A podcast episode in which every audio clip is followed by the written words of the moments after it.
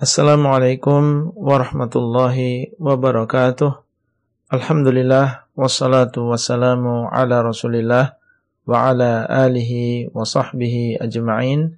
Halaqah yang ke-26 dari silsilah ilmiah manasik haji adalah tentang hal-hal dan hukum-hukum yang berkaitan dengan ihram bagian yang pertama. Yang pertama, ihram adalah niat masuk di dalam ibadah. Dan ihram berbeda dengan memakai pakaian ihram. Orang yang sekedar memakai pakaian ihram belum tentu sudah ihram atau niat. Larangan-larangan ihram berlaku ketika sudah niat dan bukan hanya sekedar memakai pakaian ihram. Yang kedua, di antara hal-hal dan hukum-hukum yang berkaitan dengan ihram disunahkan niatnya ketika berada di atas kendaraan. Dari Abdullah bin Umar radhiyallahu anhuma beliau mengatakan ahallan nabiyyu sallallahu alaihi wasallam hina stawat bihi rahilatuhu qa'imatan. Dahulu Nabi Shallallahu Alaihi Wasallam niat ketika beliau berada di atas onta beliau yang berdiri. Hadis riwayat Bukhari dan juga Muslim. Yang ketiga, orang yang rumahnya berada di antara Miqat dan Mekah, maka dia berihram dari tempat tinggalnya karena Nabi Shallallahu Alaihi Wasallam bersabda, "Wa kana duna famin haitsu ansha." Barang siapa yang ada di bawah miqat, maka dia berihram dari tempatnya. Hadis riwayat Bukhari dan Muslim. Yang keempat, haji tamattu adalah seseorang melakukan umrah di bulan-bulan haji kemudian dilanjutkan dengan ibadah haji yang dimulai ihramnya pada tanggal 8 Dhul Hijjah. Seorang yang melakukan haji tamattu diharuskan menyembelih hadiu berupa seekor kambing atau sepertujuh onta atau sepertujuh sapi. Kalau tidak mampu, maka berpuasa tiga hari ketika haji dan tujuh hari ketika pulang ke negerinya. Allah Subhanahu wa taala berfirman, "Faman tamatta'a bil umrati ila al-hajji famastaysara minal hadi faman lam yajid fasiyamu thalathati ayyamin fil hajji wa sab'atin idza raja'tum tilka asharatun kamilah dhalika liman lam yakun ahluhu hadiril masjidil haram. Barang siapa mengerjakan umrah sebelum haji, maka dia wajib menyembelih hadiu yang mudah baginya. Tetapi jika dia tidak mendapatkannya, maka dia wajib berpuasa tiga hari dalam musim haji dan tujuh hari setelah kalian kembali. Itulah sepuluh hari yang sempurna, yang demikian adalah bagi orang yang keluarganya tidak tinggal di sekitar Masjidil Haram. Surat Al-Baqarah 196. Dam yang wajib disembelih oleh orang yang tamattu' adalah dam syukran, yaitu sembelihan yang disembelih karena bersyukur kepada Allah yang telah memudahkan umrah dan haji dalam satu perjalanan. Yang kelima, haji kiron adalah seseorang berihram dengan haji dan umrah sekaligus dari miqat. Apabila sampai di kota Mekah, maka dia tawaf kudum dan sa'i haji dan terus dalam keadaan ihram sampai datang tanggal 10 Dhul Hijjah maka dia bertahallul setelah melempar jumrah akobah dan juga mencukur rambut dan orang yang melakukan haji kiron wajib untuk membayar hadiu sebagai rasa bersyukur kepada Allah yang telah memudahkan umroh dan haji dalam satu perjalanan. Yang keenam, haji ifrat adalah seseorang berihram dari miqat untuk haji saja. Amalannya seperti haji kiron, tetapi haji ifrat tidak berkewajiban untuk membayar dam atau menyembelih hadiu. Yang ketujuh, haji yang paling afdal menurut pendapat yang paling kuat adalah haji tamattu. Karena Nabi sallallahu alaihi wasallam ketika haji wada memerintahkan setiap orang yang haji bersama beliau dengan haji kiran atau ifrat dan dia tidak membawa hadiu dari negerinya untuk merubahnya menjadi haji tamattu dan beliau sallallahu alaihi wasallam tentunya tidak memerintahkan kecuali kepada yang afdal. Adapun beliau sendiri sallallahu alaihi wasallam karena beliau membawa hadiu dari kota Madinah maka beliau tidak bisa merubah haji kiran beliau menjadi tamattu. Rasulullah sallallahu alaihi wasallam bersabda law istaqbaltu min amri mastadbartu ma ahdaitu walaula anna ma'iyal hadiya la ahlaltu. Seandainya aku bisa menemui kembali apa yang sudah berlalu dari perkaraku niscaya aku tidak akan membawa hadiu dan kalau bukan karena bersamaku hadiu niscaya aku akan bertahallul. Hadis riwayat Al-Bukhari dan juga Muslim. Maksudnya, seandainya beliau tidak membawa hadiu, niscaya beliau akan menjadikan haji beliau menjadi haji tamattu. Itulah yang bisa kita sampaikan pada halaqah kali ini dan sampai bertemu kembali pada halaqah selanjutnya. Wassalamualaikum warahmatullahi wabarakatuh. Abdullah Rai di kota Al-Madinah. Materi audio ini disampaikan di dalam grup WA Halakoh Silsilah Ilmiah HSI Abdullah Rai. Assalamualaikum warahmatullahi wabarakatuh. Alhamdulillah wassalatu wassalamu ala Rasulillah wa ala alihi wa sahbihi ajma'in. Halaqah yang ke-27 dari silsilah manasik haji adalah tentang beberapa perkara dan hukum yang berkaitan dengan ihram bagian yang kedua. Di antara perkara dan hukum yang berkaitan dengan ihram yang kedelapan bahwa wanita yang sedang haid dan wanita yang sedang nifas apabila melewati miqat dan dia berkeinginan untuk haji atau umrah maka dia berniat atau ihram dan melakukan apa yang dilakukan oleh jamaah yang lain seperti mandi dan talbiyah dan lain-lain kecuali tawaf. Karena tawaf hanya boleh dilakukan apabila dia sudah suci dari haid dan mandi. Berkata Jabir ibnu Abdullah, semoga Allah meridai keduanya, kami keluar bersama Nabi Shallallahu Alaihi Wasallam sehingga ketika kami sampai Dhul Hulaifah, Asma bintu Umais melahirkan Muhammad bin Abi Bakar. Kemudian Asma mengutus seseorang kepada Rasulullah Shallallahu Alaihi Wasallam supaya bertanya apa yang harus saya lakukan. Maka Rasulullah Shallallahu Alaihi Wasallam bersabda, "Ightasili wastathfiri bithaubin wa ahrimi. Mandilah dan tutupilah dengan kain dan berihramlah. Hadis riwayat Muslim. Dan Aisyah radhiyallahu anha ketika haji wada beliau ihram untuk umrah ingin melakukan haji tamattu kemudian datang haid sehingga manusia pergi meninggalkan Mekah sementara Aisyah belum suci.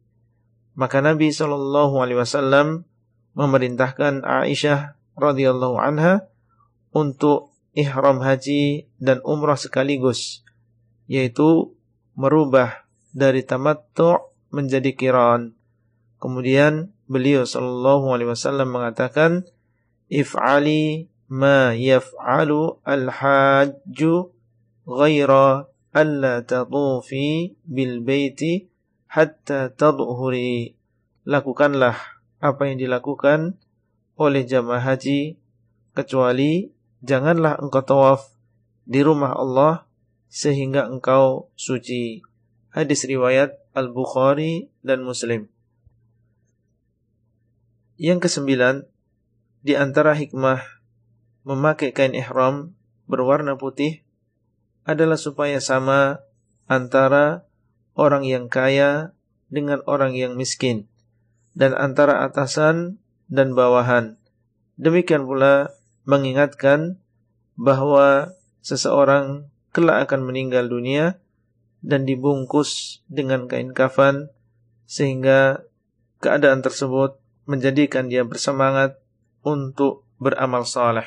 Yang kesepuluh, orang yang melakukan umrah di bulan haji kemudian kembali ke negaranya atau tempat dia mukim maka batal tamattu'nya sehingga apabila ingin melakukan haji tamattu' harus berumroh kembali. Yang kesebelas, selain penduduk Madinah yang melakukan umroh di bulan haji, kemudian sebelum datang haji, dia pergi ke kota Madinah, maka tamattu'nya belum batal. Dan ketika dia kembali ke kota Mekah, dia diharuskan untuk melakukan ihram. Karena dia melewati miqat dan dia berniat untuk melakukan haji dan dia bisa memilih antara melakukan ihram haji langsung atau melakukan ihram umrah itulah yang bisa kita sampaikan pada halakoh kali ini dan sampai bertemu kembali pada halakoh selanjutnya Wassalamualaikum warahmatullahi wabarakatuh. Abdullah Rai di kota Al-Madinah. Materi audio ini disampaikan di dalam grup WA Halakoh Silsilah Ilmiah HSI Abdullah Rai. Assalamualaikum warahmatullahi wabarakatuh. Alhamdulillah wassalatu wassalamu ala Rasulillah wa ala alihi wa sahbihi ajma'in. Halaqah yang ke-28 dari silsilah ilmiah manasik haji adalah tentang beberapa perkara dan hukum yang berkaitan dengan talbiyah. Yang pertama, talbiyah maksudnya adalah mengucapkan ucapan labbaik dan ini adalah jawaban yang baik ketika dipanggil dan ibadah haji ke Baitullah adalah panggilan dari Allah. Orang yang mengucapkan talbiyah berarti seakan dia mengatakan, Ya Allah, sesungguhnya engkau telah memanggilku untuk berhaji ke rumahmu dan engkau telah permudah untukku, maka aku memenuhi panggilanmu ya Allah. Yang kedua, di antara lafaz talbiyah adalah labbaik Allahumma labbaik labbaika la syarika lak labbaik innal hamda wan ni'mata laka wal mulk la syarika lak aku penuhi panggilanmu ya Allah. Aku penuhi panggilanmu. Aku penuhi panggilanmu. Tidak ada sekutu bagimu. Aku penuhi panggilanmu. Sesungguhnya pujian nikmat dan kerajaan adalah milikmu. Tidak ada sekutu bagimu. Hadis riwayat Bukhari dan Muslim. Yang ketiga, membaca talbiyah. Hukumnya adalah sunnah atau dianjurkan. Dan ini adalah pendapat Al-Imam Ash-Syafi'i dan Imam Ahmad. Yang keempat, disunahkan bagi laki-laki untuk mengeraskan suaranya ketika membaca talbiyah. Rasulullah sallallahu alaihi wasallam bersabda, "Ja'ani Jibrilu faqala li ya Muhammad mur ashabaka ay yarfa'u aswatahum bitalbiyah." Jibril datang kepadaku, kemudian dia berkata, Wahai Muhammad, perintahkanlah para sahabatmu untuk mengeraskan suara mereka ketika membaca talbiyah. Hadis riwayat An-Nasai dan juga yang lain dengan sanad yang sahih. Adapun wanita maka melirihkan suaranya. Yang kelima di antara perkara dan hukum yang berkaitan dengan talbiyah, talbiyah di dalam ibadah umrah dimulai semenjak ihram atau niat sampai sebelum tawaf. Sedangkan talbiyah di dalam ibadah haji dimulai semenjak ihram atau niat sampai selesai dari melempar jamrah Aqabah pada tanggal 10 Dzulhijjah. Berkata Al-Fadl Ibn Abbas radhiyallahu anhuma afadtu ma'an nabiyyi sallallahu alaihi wasallam fi Arafatin falam yazal yulabbi hatta rama jamratal aqabah yukabbiru ma'a kulli hasatin thumma qata'at talbiyata ma'a akhiriha hasatan aku meninggalkan Arafah bersama Nabi sallallahu alaihi wasallam maka beliau senantiasa mengucapkan talbiyah sehingga melempar jamrah akobah. Bertakbir setiap melempar kerikil, kemudian memutus talbiyah bersamaan dengan kerikil yang terakhir. Diriwayatkan oleh Ibnu Khuzaimah di dalam sahihnya. Itulah yang bisa kita sampaikan pada kesempatan kali ini dan sampai bertemu kembali pada halaqah selanjutnya. Wassalamualaikum warahmatullahi wabarakatuh. Abdullah Rai di kota Al-Madinah. Materi audio ini disampaikan di dalam grup WA Halaqah Silsilah Ilmiah HSI Abdullah Rai. Assalamualaikum warahmatullahi wabarakatuh. Alhamdulillah wassalatu wassalamu ala Rasulillah wa ala alihi wa sahbihi ajma'in. Halaqah yang ke-29 dari silsilah ilmiah manasik haji adalah tentang beberapa perkara dan hukum yang berkaitan dengan memasuki Al-Masjidil Haram. Yang pertama, Al-Masjidil Haram di dalam Al-Quran terkadang maksudnya adalah tanah haram semuanya. Seperti firman Allah Ya ayyuhalladzina amanu innamal musyrikuna najasun fala yaqrabu al-masjidal harama ba'da amihim hadha. Wahai orang-orang yang beriman sesungguhnya orang-orang musyrikin adalah najis.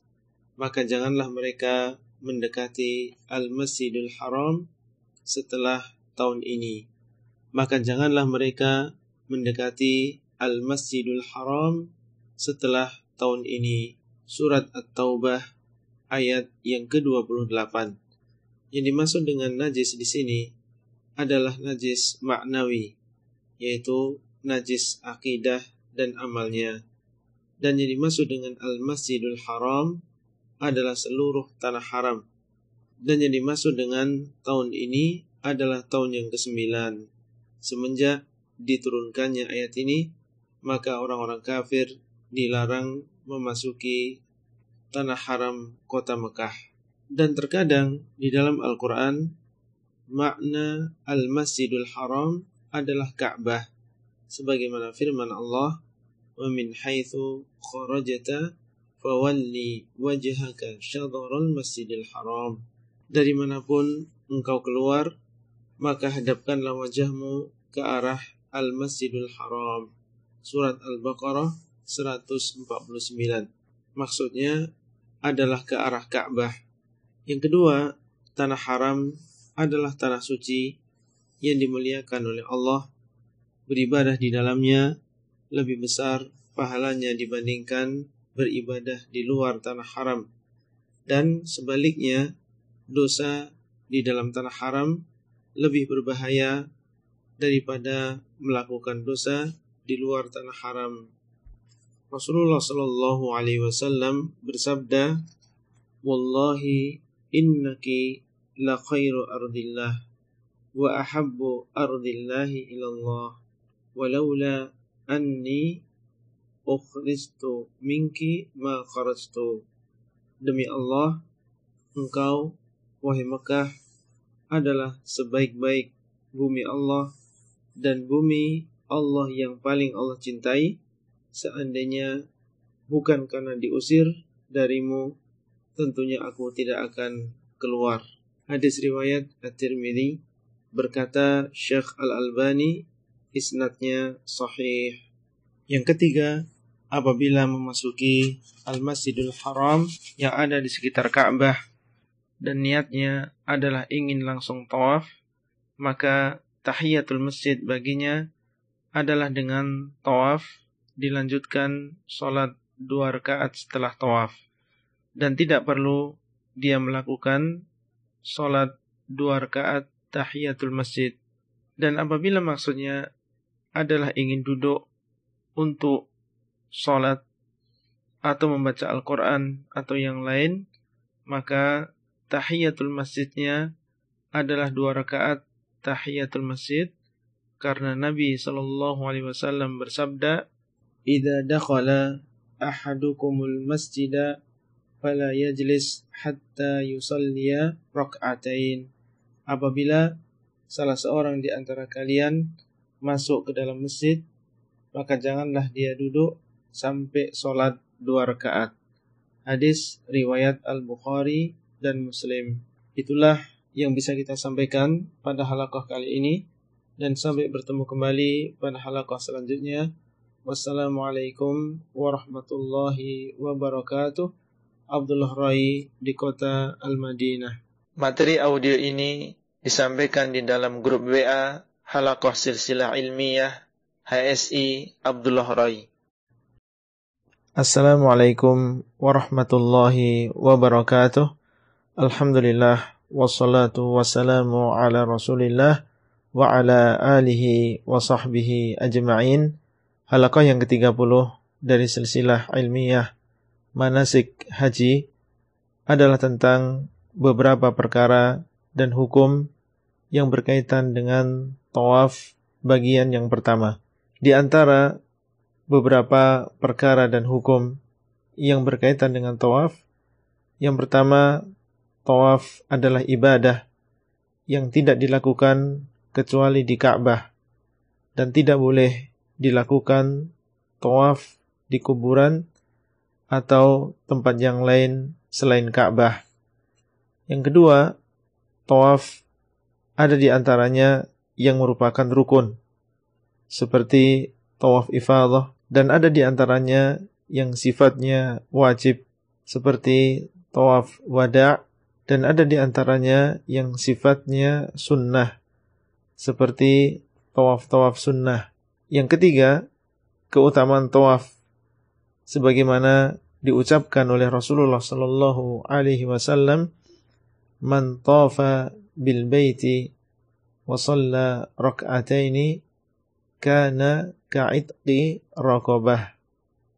Barang siapa yang tawaf di rumah Allah dan sholat dua rakaat, maka dia seperti seseorang yang membebaskan seorang budak. Hadis sahih diriwayatkan oleh Ibnu Majah. Yang keempat, di antara perkara dan hukum yang berkaitan dengan tawaf, disunahkan bagi seseorang ketika tawaf mengusap rukun Hajar Aswad dan rukun Yamani. Seorang laki-laki pernah berkata kepada Abdullah ibnu Umar, Ya Aba Abdurrahman, ma araka tastalimu illa hadaini ruknain. Beliau mengatakan, Wahai Abu Abdurrahman, aku tidak melihatmu mengusap kecuali dua rukun ini. Maka Abdullah ibnu Umar beliau mengatakan, Inni sami'tu Rasulullah sallallahu alaihi wasallam yaqulu inna mashahuma yahuttani al-khati'ah. Aku mendengar Rasulullah sallallahu alaihi wasallam bersabda, sesungguhnya mengusap keduanya menggugurkan dosa-dosa. Hadis ini diriwayatkan oleh An-Nasai dengan sanad yang hasan. Yang kelima, tawaf dilakukan tujuh putaran, dimulai dari Hajar Aswad dan diakhiri di Hajar Aswad, tidak boleh kurang dari tujuh putaran, dilakukan dalam keadaan suci, dari hadas kecil maupun hadas besar, dan dilakukan dengan menjadikan Ka'bah di sebelah kiri seseorang. Itulah yang bisa kita sampaikan pada halaqah kali ini dan sampai bertemu kembali pada halaqah selanjutnya. Wassalamualaikum warahmatullahi wabarakatuh. Abdullah Rai di kota Al-Madinah. Materi audio ini disampaikan di dalam grup WA Halakoh Silsilah Ilmiah HSI Abdullah Rai. Assalamualaikum warahmatullahi wabarakatuh. Alhamdulillah wassalatu wassalamu ala Rasulillah wa ala alihi wa sahbihi ajma'in halaqah yang ke-31 dari silsilah ilmiah manasik haji adalah tentang beberapa perkara dan hukum yang berkaitan dengan tawaf bagian yang kedua.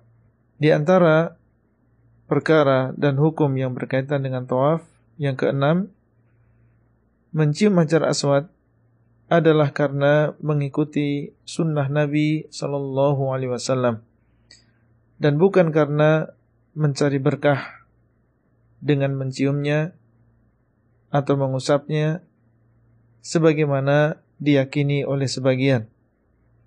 Berkata Umar bin Khattab radhiyallahu anhu ketika beliau mencium Hajar Aswad, "Inni a'lamu annaka hajarun la tadurru wa la tanfa'u walaula anni ra'aitu Rasulullah sallallahu alaihi wasallam yuqabbiluka ma qabbaltuk.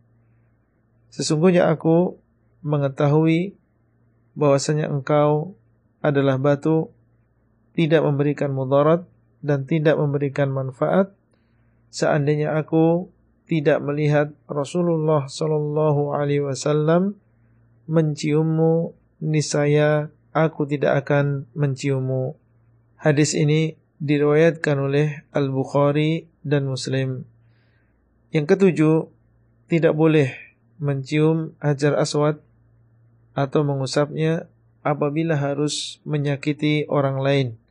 Karena mencium hajar aswad dan mengusapnya hukumnya sunnah. Sedangkan menyakiti orang lain hukumnya haram dan tidak boleh seorang muslim mencari yang sunnah dengan cara melanggar yang diharamkan oleh Allah. Yang kedelapan, ketika mencium hajar aswad atau mengusapnya, disunahkan untuk mengucapkan Bismillahi Wallahu Akbar. Dan ketika memberikan isyarat, cukup mengucapkan Allahu Akbar. Berkata Abdullah ibnu Abbas radhiyallahu anhuma, tafa an-nabiy sallallahu alaihi wasallam bil baiti ala ba'irin kullama atar rukna ashara ilaihi bi syai'in kana 'indahu wa kabbar. Nabi sallallahu alaihi wasallam tawaf di Baitullah di atas onta setiap kali beliau mendatangi rukun Hajar Aswad, beliau memberikan isyarat kepada Hajar Aswad dengan sesuatu yang ada di sisi beliau dan beliau mengucapkan takbir. Hadis riwayat Al-Bukhari dan telah sahih dari Abdullah ibn Umar bahwasanya beliau setiap kali mengusap Hajar Aswad beliau mengucapkan Bismillahi wallahu akbar diriwayatkan oleh Al-Baihaqi. Yang kesembilan, tidak boleh mengusap bagian Ka'bah kecuali rukun Yamani dan rukun Hajar Aswad dengan niat mengikuti sunnah Rasulullah Sallallahu Alaihi Wasallam. Yang kesepuluh, tidak ada zikir atau doa yang khusus untuk setiap putaran tertentu. Seorang yang tawaf berzikir dan berdoa ketika tawaf sesuai dengan yang mudah baginya dan berusaha untuk membaca doa dan zikir yang datang dari Nabi Sallallahu Alaihi Wasallam. Yang kesebelas, apabila seseorang ragu dengan jumlah putaran, maka dia memilih jumlah yang sedikit.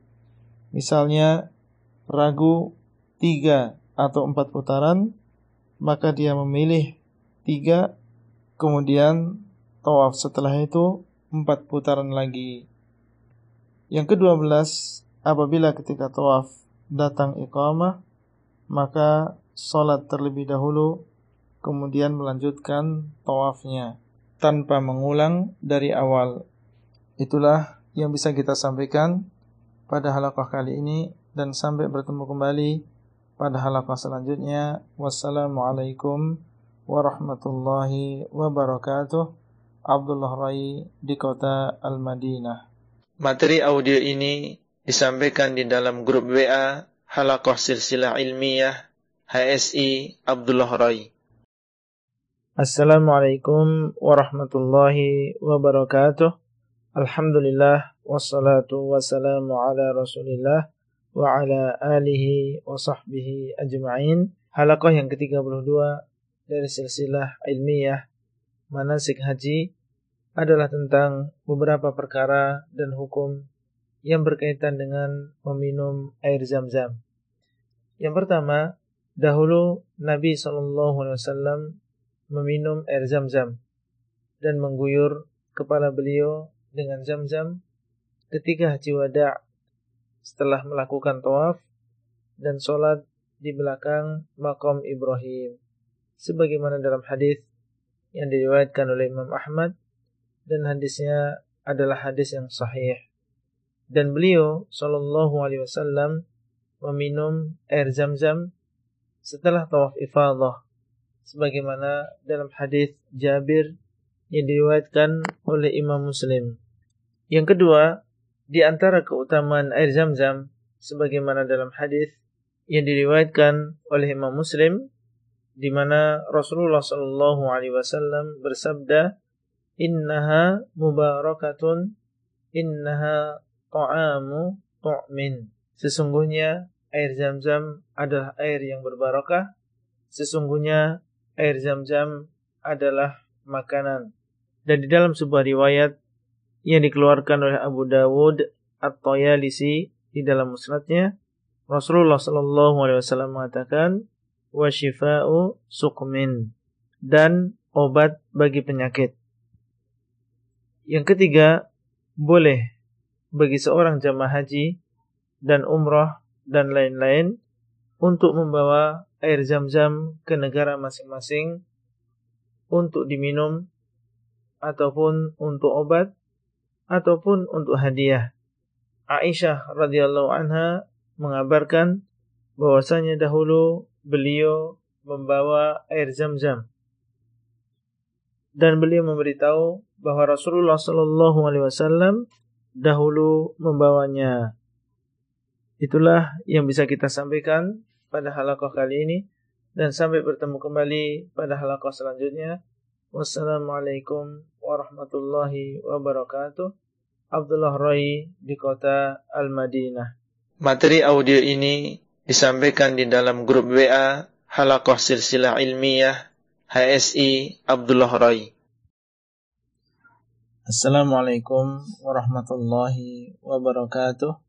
Alhamdulillah wassalatu wassalamu ala rasulillah wa ala alihi wa sahbihi ajma'in Halaqah yang ke-33 dari silsilah ilmiah manasik haji adalah tentang beberapa perkara dan hukum yang berkaitan dengan sa'i. Yang pertama, orang yang ifrat dan kiran boleh melakukan sa'i setelah tawaf kudum atau tawaf kedatangan atau mengakhirkan sa'i sampai setelah tawaf ifadah. Dahulu Nabi Wasallam berhaji kiron dan beliau melakukan sa'i antara Sofa dan Marwah setelah melakukan tawaf kudum. Sebagaimana di dalam hadis Jabir yang diriwayatkan oleh Al-Imam Muslim rahimahullah. Yang kedua, sa'i dilakukan tujuh kali putaran. Dimulai dari sofa dan diakhiri dengan marwah. Dari sofa ke marwah dihitung satu, dan dari marwah ke sofa dihitung satu. Yang ketiga, tidak ada di sana doa yang khusus ketika sa'i. Seseorang yang sa'i membaca doa dan zikir yang mudah baginya. Yang keempat, tidak disyaratkan suci ketika sa'i. Karena tidak ada dalil yang menunjukkan demikian. Berkata Ibnul Mundir rahimahullah di dalam kitab beliau Al-Ijma' wa ajma'u ala annahu in sa'a baina as-safa wal marwati ala ghairi tuhrin anna dzalika yujzi'uhu. Dan mereka berijma' bahwasanya seandainya seseorang melakukan sa'i antara sofa dan marwah dalam keadaan tidak suci, maka yang demikian sudah mencukupi. Yang kelima, asal ibadah sa'i adalah apa yang dilakukan oleh Hajar Ibu Ismail sebagaimana datang kisahnya di dalam Sahih Al-Bukhari. Berkata Nabi sallallahu alaihi wasallam, "Fadzalika sa'yun nasi bainahuma." Maka yang demikian adalah asal sa'i manusia antara sofa dan marwah. Yang keenam, ibadah sa'i tidak dilakukan kecuali ketika haji dan umrah. Sa'i adalah rangkaian ibadah haji dan umrah, bahkan merupakan rukun di dalam ibadah haji dan umrah, dan tidak boleh dilakukan secara tersendiri. Tidak ada di sana sa'i sunnah, dan ini termasuk yang membedakan antara sa'i dan tawaf. Yang ketujuh, yang lebih utama adalah berturut-turut antara tawaf dengan sa'i. Artinya, seseorang setelah melakukan tawaf hendaknya langsung melakukan sa'i dan tidak mengakhirkannya. Demikianlah yang bisa kita sampaikan pada halaqah kali ini dan sampai bertemu kembali pada halaqah selanjutnya. Wassalamualaikum warahmatullahi wabarakatuh. Abdullah Rai di kota Al-Madinah. Materi audio ini disampaikan di dalam grup WA Halakoh Silsilah Ilmiah HSI Abdullah Rai. Assalamualaikum warahmatullahi wabarakatuh. Alhamdulillah wassalatu wassalamu ala Rasulillah wa ala alihi wa sahbihi ajma'in. Halakoh yang ke-34 dari silsilah ilmiah manasik haji adalah tentang beberapa perkara dan hukum yang berkaitan dengan menggundul atau memendekkan rambut. Yang pertama, al-halq atau menggundul dan at-taqsir atau memendekkan rambut merupakan kewajiban di dalam ibadah haji dan umrah. Yang kedua, menggundul ketika tahallul dari haji lebih afdol daripada memendekkan rambut. Karena Nabi Shallallahu Alaihi Wasallam mendoakan dengan ampunan sebanyak tiga kali bagi orang-orang yang menggundul dan sebanyak sekali bagi orang-orang yang memendekkan rambut. Yang ketiga, orang yang melakukan haji tamattu dan waktu antara selesai umrah dan ihram haji cukup untuk tumbuh rambut maka yang afdal adalah menggundul rambutnya. Namun kalau jarak antara selesainya umroh dan ihram haji terlalu pendek, maka memendekkan rambut saja. Karena dahulu para sahabat radhiyallahu anhum yang melakukan haji tamattu saat Nabi sallallahu alaihi wasallam haji wada mereka memendekkan rambut saja karena mereka sampai ke kota Mekah tanggal 4 Dzulhijjah. Artinya 4 hari sebelum ihram haji. Sebagaimana di dalam hadis Jabir yang diriwayatkan oleh Al-Imam Muslim rahimahullah. Yang keempat, menggundul dan memendekkan diharuskan untuk rata seluruh kepala dan tidak cukup hanya memendekkan sebagian dan meninggalkan yang lain. Yang kelima, orang yang memotong dengan gunting atau alat listrik maka dianggap memendekkan rambut dan bukan menggundul. Yang keenam, wanita hanya diwajibkan untuk memendekkan rambut dan tidak diwajibkan untuk menggundul rambutnya. Sebagaimana sabda Nabi sallallahu alaihi wasallam, "Laisa 'alan nisa'i al-halqu, innama 'alan nisa'i at-taqsiru." Tidak ada kewajiban bagi para wanita untuk menggundul akan tetapi kewajiban para wanita adalah memendekkan rambutnya. Hadis sahih diriwayatkan oleh Abu Dawud. Yang ketujuh, cara wanita memendekkan rambut adalah dengan memotong ujung-ujung rambutnya sepanjang satu ruas jari. Yang kedelapan, seseorang boleh memotong sendiri rambutnya atau memotong rambut orang lain. Baik dia sudah tahallul atau belum. Itulah yang bisa kita sampaikan pada halaqah kali ini. Dan sampai bertemu kembali pada halaqah selanjutnya. Wassalamualaikum warahmatullahi wabarakatuh. Abdullah Rai di kota Al-Madinah. Materi audio ini disampaikan di dalam grup WA Halakoh Silsilah Ilmiah HSI Abdullah Rai.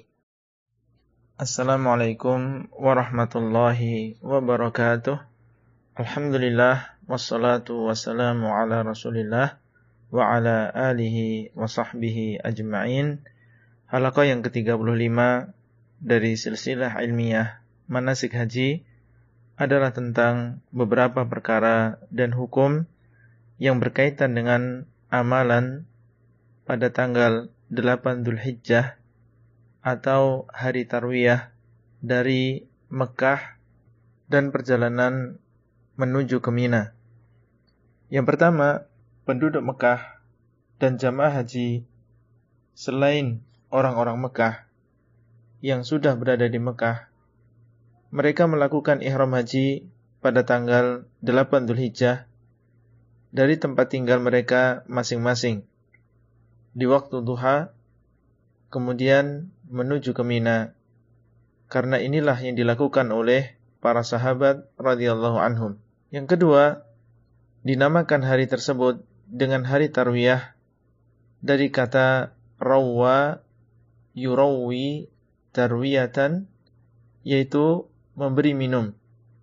Karena pada hari itu mereka mempersiapkan minum untuk para jamaah haji yang akan melakukan amalan-amalan haji di Mina maupun di Arafah.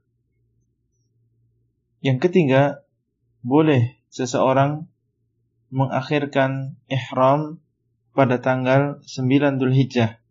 Yang keempat, apabila datang waktu duha tanggal 8 Dhul Hijjah, berarti sudah selesai waktu untuk tamattu' Artinya, orang yang memasuki kota Mekah tanggal 8 waktu duha berarti sudah tidak bisa tamattu. Dan kewajiban dia apabila sebelumnya sudah terlanjur niat untuk tamattu adalah merubah niat dari tamattu' menjadi haji kiran. Yang kelima, orang yang sudah berada di Mina sebelum tanggal 8 maka dia berihram di Mina dan tidak harus pergi ke Mekah untuk ihram dari sana. Yang keenam, orang Mekah tidak diharuskan pergi ke Ka'bah untuk tawaf wada sebelum haji atau untuk ihram dari sana karena para sahabat tidak melakukan yang demikian. Yang ketujuh, disunahkan mandi dan melakukan seperti ketika akan ihram umrah. Kemudian mengatakan labbaika hajjan. Yang kedelapan, memperbanyak membaca talbiyah menuju ke Mina dan mengeraskannya bagi laki-laki. Yang kesembilan, sesampainya di Mina, jamaah haji melakukan sholat duhur asar, maghrib, isya, dan subuh dikosor untuk yang empat rakaat dan tidak dijamak, artinya dikerjakan di waktu masing-masing karena inilah yang dilakukan oleh Nabi Shallallahu Alaihi Wasallam dan para sahabatnya. Yang kesepuluh, jamaah haji baik penduduk Mekah maupun selain mereka ketika berada di Mina mengkosor solat. Karena Nabi tidak menyuruh para sahabat dari penduduk Mekah untuk menyempurnakan solatnya. Umar bin Khattab dahulu mengimami penduduk Mekah solat dua rakaat, yaitu mengkosor. Kemudian ketika selesai, beliau mengatakan, Wahai penduduk Mekah, sempurnakanlah solat kalian, sesungguhnya kami sedang safar. Kemudian ketika beliau solat dua rakaat di Mina, tidak sampai kabar kepada kami bahwa beliau mengatakan yang demikian.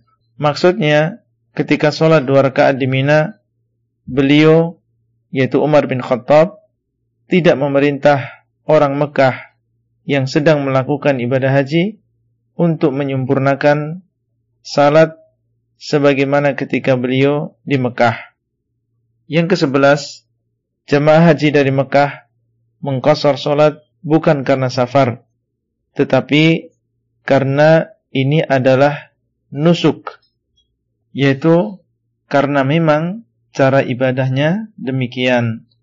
Yang kedua belas, orang Mekah yang berada di Mina tetapi tidak haji maka tidak boleh mengkosor solat. Yang ketiga belas, bermalam di Mina pada malam tanggal sembilan, yaitu malam Arafah, hukumnya mustahab atau dianjurkan.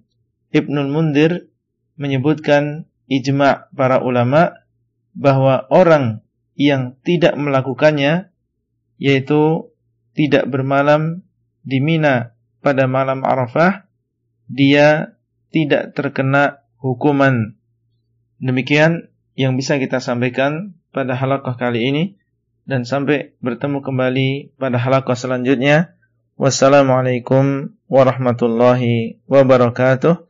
Abdullah Rai di kota Al-Madinah. Materi audio ini disampaikan di dalam grup WA Halaqah Silsilah Ilmiah HSI Abdullah Rai. Assalamualaikum warahmatullahi wabarakatuh.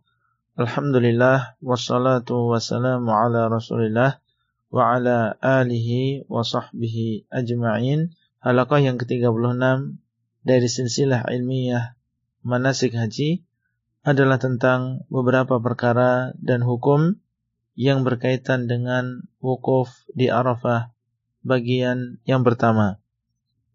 Di antara beberapa perkara dan hukum yang berkaitan dengan wukuf di Arafah. Yang pertama, disunahkan pergi meninggalkan Mina pada tanggal 9 Dhul Hijjah menuju Arafah setelah terbit matahari sebagaimana dalam hadis Jabir radhiyallahu anhu yang diriwayatkan oleh Imam Muslim. Yang kedua disunahkan ketika menuju Arafah mengucapkan takbir dan talbiyah. Berkata Abdullah bin Umar semoga Allah meridai keduanya. Ghadawna ma'a Rasulillah sallallahu alaihi wasallam min Mina ila Arafat. Minna al-mulabbi wa minna al-mukabbir. Kami bersama Rasulullah sallallahu alaihi wasallam meninggalkan Mina menuju Arafah di antara kami ada yang mengucapkan talbiyah dan ada di antara kami yang mengucapkan takbir. Hadis riwayat Muslim.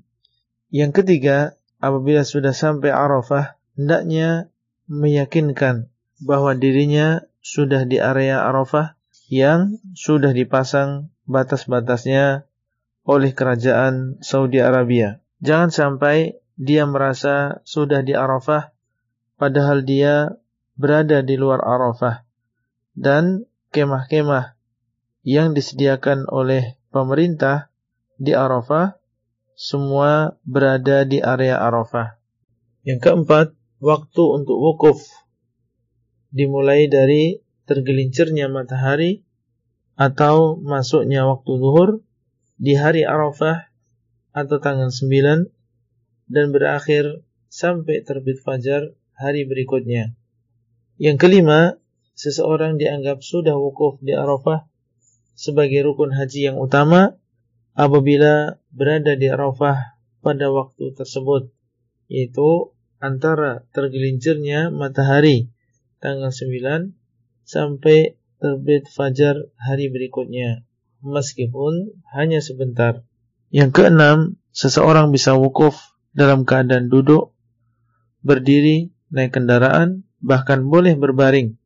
Yang penting dia berada di Arafah. Yang ketujuh, barang siapa yang datang dan wukuf di Arafah dari siang, maka diwajibkan berada di Arafah sampai tenggelam matahari. Dan tidak boleh dia meninggalkan Arafah sebelum matahari tenggelam. Yang kedelapan, para jamaah haji sholat di Arafah dengan menjamak dan mengkosor zuhur dan asar di awal waktu zuhur dengan satu adzan dan dua iqamah. Yang kesembilan disunahkan imam atau yang mewakili memberikan khutbah sebelum mendirikan sholat zuhur dan asar. Yang kesepuluh yang afdol bagi jamaah haji adalah berbuka ketika tanggal 9 yang demikian supaya dia kuat untuk berzikir dan juga berdoa karena Nabi Shallallahu Alaihi Wasallam berbuka sebagaimana di dalam hadis yang diriwayatkan oleh Al Imam Al Bukhari dan Muslim dari Ummul Fadl bintul Harith. Itulah yang bisa kita sampaikan pada halaqah kali ini dan sampai bertemu kembali pada halaqah selanjutnya. Wassalamualaikum warahmatullahi wabarakatuh. Abdullah Rai di kota Al-Madinah. Materi audio ini disampaikan di dalam grup WA Halakoh Silsilah Ilmiah HSI Abdullah Rai. Assalamualaikum warahmatullahi wabarakatuh. Alhamdulillah wassalatu wassalamu ala Rasulillah wa ala alihi wa sahbihi ajma'in.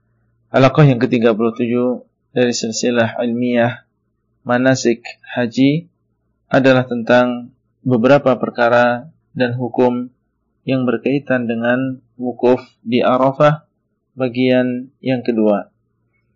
Yang ke-11, wukuf bisa dilakukan di mana saja di Arafah dan tidak harus di tempat Nabi SAW melakukan wukuf beliau sallallahu alaihi wasallam bersabda waqaftu hahuna wa arafatu kulluha mauqif aku melakukan wukuf di sini dan seluruh Arafah adalah tempat untuk wukuf.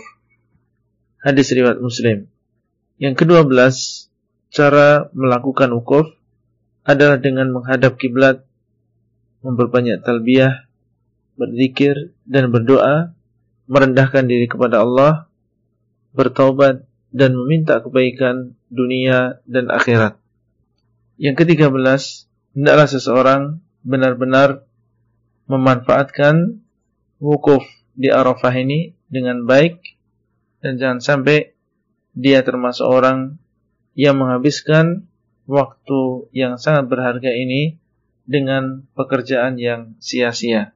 Yang keempat belas telah datang keutamaan hari Arafah dan wukuf di sana di dalam hadis Nabi sallallahu alaihi wasallam, "Ma min yaumin akthara min an yu'tika Allahu 'azza wa jalla fihi 'abdan minan nar min yaumi Arafah wa innahu layadnu thumma yubahi bihimul malaikata fayaqul ma arada haula tidaklah Allah membebaskan hamba dari neraka yang lebih banyak daripada hari Arafah dan sesungguhnya Allah mendekat kemudian memamerkan mereka yaitu para jamaah haji di hadapan malaikatnya. Kemudian Allah berkata, apa yang mereka inginkan. Yang kelima belas, telah datang hadis yang berkaitan dengan berdoa di hari Arafah, yaitu ucapan Nabi Sallallahu Alaihi Wasallam, khairud du'a du'a'u yaumi Arafah, wa khairu ma qultu ana wan nabiyuna min qabli la ilaha illallah wahdahu la syarikalah lahul mulku wa lahul hamdu wa huwa ala kulli syai'in qadir. Sebaik-baik doa adalah doa di hari Arafah dan sebaik-baik apa yang aku ucapkan dan juga para nabi sebelumku adalah la ilaha illallah wahdahu la syarikalah lahul mulku wa lahul hamdu wa huwa ala kulli syai'in qadir tidak ada sesembahan yang berat disembah kecuali Allah. Tidak ada sekutu baginya. Baginya lah seluruh kerajaan dan baginya lah pujian dan dia mampu untuk melakukan segala sesuatu. Rawahu Tirmidzi an Abdullah bin Umar. Hadis ini diriwayatkan oleh At-Tirmidzi dari Abdullah bin Umar dan hadisnya hasan. Yang ke-16 disunahkan mengangkat tangan ketika berdoa di Arafah. Yang demikian karena Usamah bin Zaid beliau mengatakan, "Kuntu رديفا نبي صلى الله عليه وسلم بعرفات فرفع يديه يدعو فمالت به ناقته فسقط خطامها فتناول الخطام بإحدى يديه وهو رافع يده الأخرى. Aku membonceng Nabi SAW di Arafah dan beliau mengangkat kedua tangannya seraya berdoa, maka miringlah unta beliau dan jatuh tali kekangnya. Maka Nabi sallallahu alaihi wasallam mengambil tali kekangnya dengan salah satu kedua tangannya dan beliau mengangkat tangannya yang lain. Hadis ini diriwayatkan oleh An-Nasai dengan sanad yang sahih. Itulah yang bisa kita sampaikan pada halaqah kali ini dan sampai bertemu kembali pada halaqah selanjutnya. Wassalamualaikum warahmatullahi wabarakatuh. Abdullah Rai di kota Al-Madinah.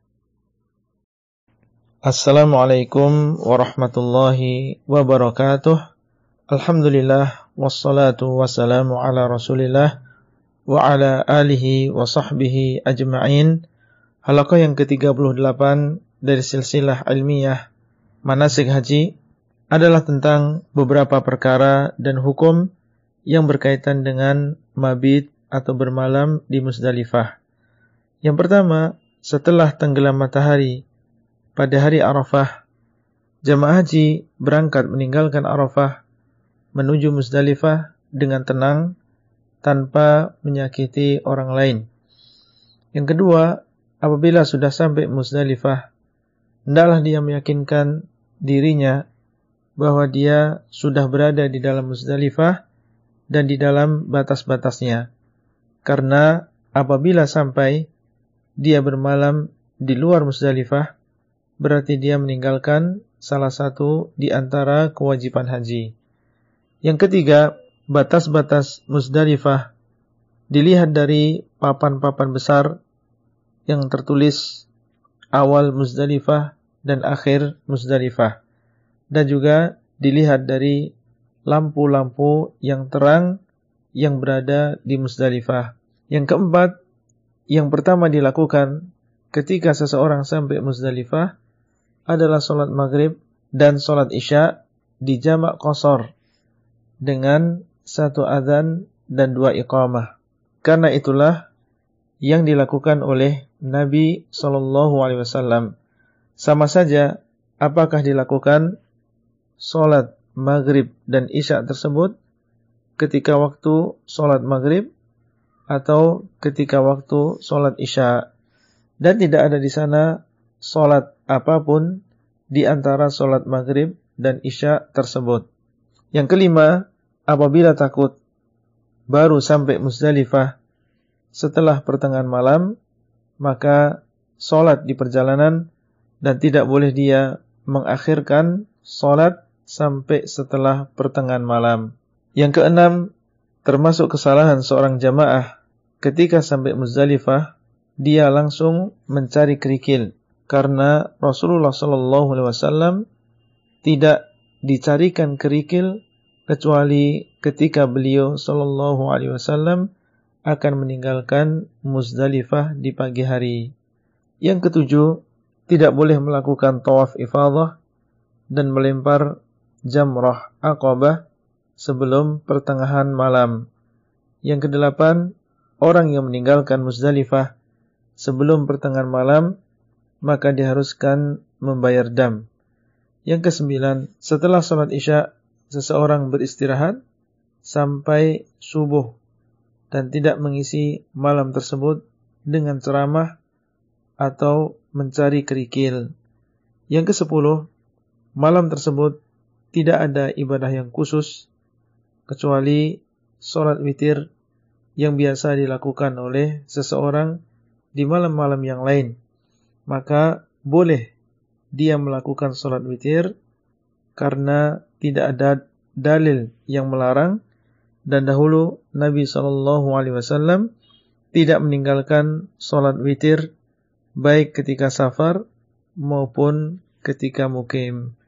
Yang ke sebelas setelah terbit fajar maka dia sholat subuh di awal waktu kemudian menyibukkan diri dengan zikir dan doa sampai langit menguning sekali. Yang kedua belas, ketika berdoa di Muzdalifah disunahkan untuk mengangkat kedua tangan. Itulah yang bisa kita sampaikan pada halaqah kali ini dan sampai bertemu kembali pada halaqah selanjutnya. Wassalamualaikum warahmatullahi wabarakatuh. Abdullah Rai di kota Al-Madinah. Materi audio ini disampaikan di dalam grup WA Halakoh Silsilah Ilmiah HSI Abdullah Rai. Assalamualaikum warahmatullahi wabarakatuh. Alhamdulillah wassalatu wassalamu ala Rasulillah wa ala alihi wa sahbihi ajma'in. Halaqah yang ke-39 dari silsilah ilmiah manasik haji adalah tentang beberapa perkara dan hukum yang berkaitan dengan amalan yang dilakukan di hari kurban atau tanggal 10 Zulhijjah. Yang pertama, amalan yang dilakukan di hari kurban atau tanggal 10 Zulhijjah ada empat macam. Yang pertama, melempar jamroh akobah. Yang kedua, menyembelih hadiu. Yang ketiga, memendekkan rambut atau mengundulnya. Dan yang keempat adalah tawaf ifadah. Kemudian sa'i setelahnya bagi yang memiliki kewajiban sa'i. Dan Nabi Shallallahu Alaihi Wasallam telah melakukannya dengan urutan di atas. Yang kedua, sebagian sahabat ada yang melakukan amalan-amalan di atas tidak dengan urutan yang dilakukan oleh Nabi Shallallahu Alaihi Wasallam. Ada yang menggundul rambut sebelum menyembelih, ada yang menyembelih sebelum melempar, ada yang menggundul sebelum melempar, ada yang tawaf ifadah sebelum melempar, ada yang melempar di sore hari, dan ada di antara mereka yang sa'i sebelum tawaf. Dari Abdullah ibn Amr ibn al-As, anna Rasulullah sallallahu alaihi wasallam waqafa fi hajjatil wada' فجعلوا يسألونه. فقال رجل لم أشعر فحلقت قبل أن أذبح. قال اذبح ولا حرج. فجاء آخر فقال لم أشعر فنحرت قبل أن أرمي. قال ارمي ولا حرج. فما سئل النبي صلى الله عليه وسلم yawma idzin an syai'in quddima wala ukhira illa qala if'al wala haraj. Dari Abdullah ibnu Amr ibnu Al-As bahwasanya Rasulullah sallallahu alaihi wasallam berdiri ketika haji wada. Maka mereka bertanya kepada beliau sallallahu alaihi wasallam. Berkatalah seorang laki-laki, "Aku tidak merasa, maka aku menggundul sebelum aku menyembelih? Beliau menjawab, sembelihlah dan tidak masalah. Kemudian datang yang lain dan berkata, aku tidak merasa, kemudian aku menyembelih sebelum aku melempar. Nabi mengatakan, lemparlah dan tidak masalah. Maka beliau sallallahu alaihi wasallam tidak ditanya pada hari tersebut tentang sesuatu dikedepankan atau diakhirkan kecuali beliau mengatakan lakukanlah dan tidak masalah. Hadis riwayat Al-Bukhari dan Muslim. Dan di dalam riwayat Muslim dari Abdullah bin Amr beliau mengatakan sami'tu Rasulullah sallallahu alaihi wasallam wa atahu rajulun yawman nahri wa huwa waqifun عند الجمرة. فقال يا رسول الله إني حلقت قبل أن أرمي. قال ارمي ولا حرج. وأتاه آخر فقال إني ذبحت قبل أن أرمي. قال ارمي ولا حرج. وأتاه آخر فقال أفضت إلى البيت قبل أن أرمي. قال ارمي ولا حرج. فما رأيته سئل يومئذ عن شيء illa qala if'alu wala haraj.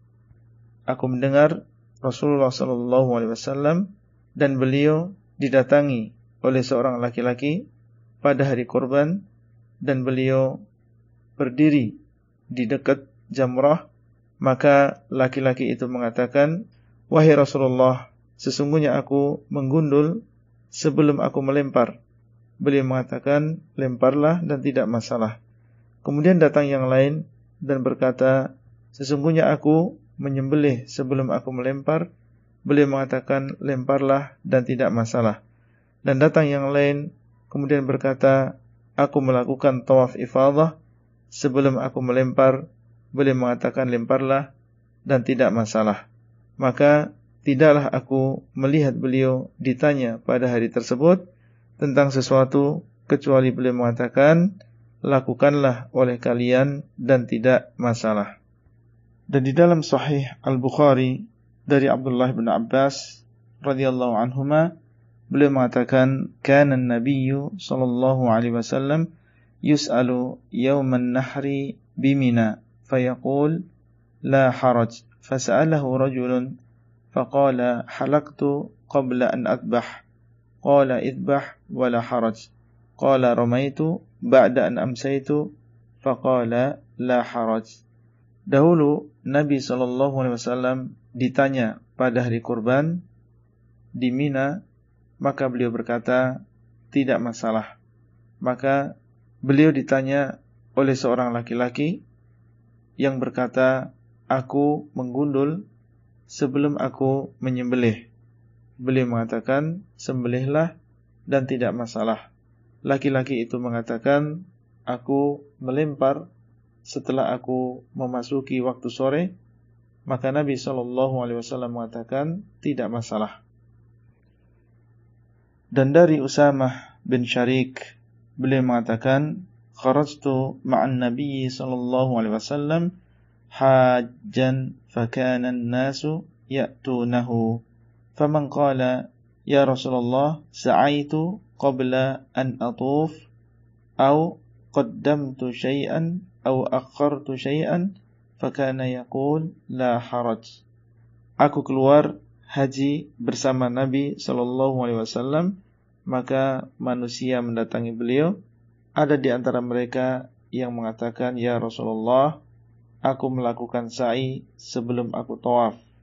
Atau, aku mendahulukan sesuatu atau mengakhirkan sesuatu. Maka Nabi Wasallam mengatakan, tidak masalah. Hadis riwayat Abu Dawud dengan sanad yang sahih atas syarat Bukhari dan Muslim. Yang ketiga, tiga di antara empat amalan ini mempengaruhi tahallul. Yang pertama, melempar jamrah akobah. Yang kedua, mencukur. Yang ketiga, tawaf ifadah. Adapun menyembelih hadiu, maka tidak ada hubungannya dengan tahallul. Yang keempat, Barang siapa yang melakukan dua di antara tiga amalan di atas, maka dia telah bertahallul awal, yaitu menjadi boleh baginya segala sesuatu yang dilarang ketika ihram kecuali wanita. Berkata Aisyah radhiyallahu anha, "Kuntu utayyibu Rasulullah sallallahu alaihi wasallam li ihramihi hina yuhrim wa lihillihi qabla an yatufa bil bait. Aku dahulu memakaikan minyak wangi kepada Nabi sallallahu alaihi wasallam sebelum beliau ihram dan ketika sudah halal sebelum melakukan tawaf di rumah Allah. Hadis riwayat Bukhari dan Muslim. Ketika sudah halal maksudnya ketika sudah tahallul awal karena beliau sudah melempar jamrah akobah dan sudah menggundul rambut beliau. Kalau sudah melakukan tiga amalan semuanya, maka dia sudah tahallul yang kedua, yaitu menjadi halal semuanya dan boleh dia mendatangi istrinya.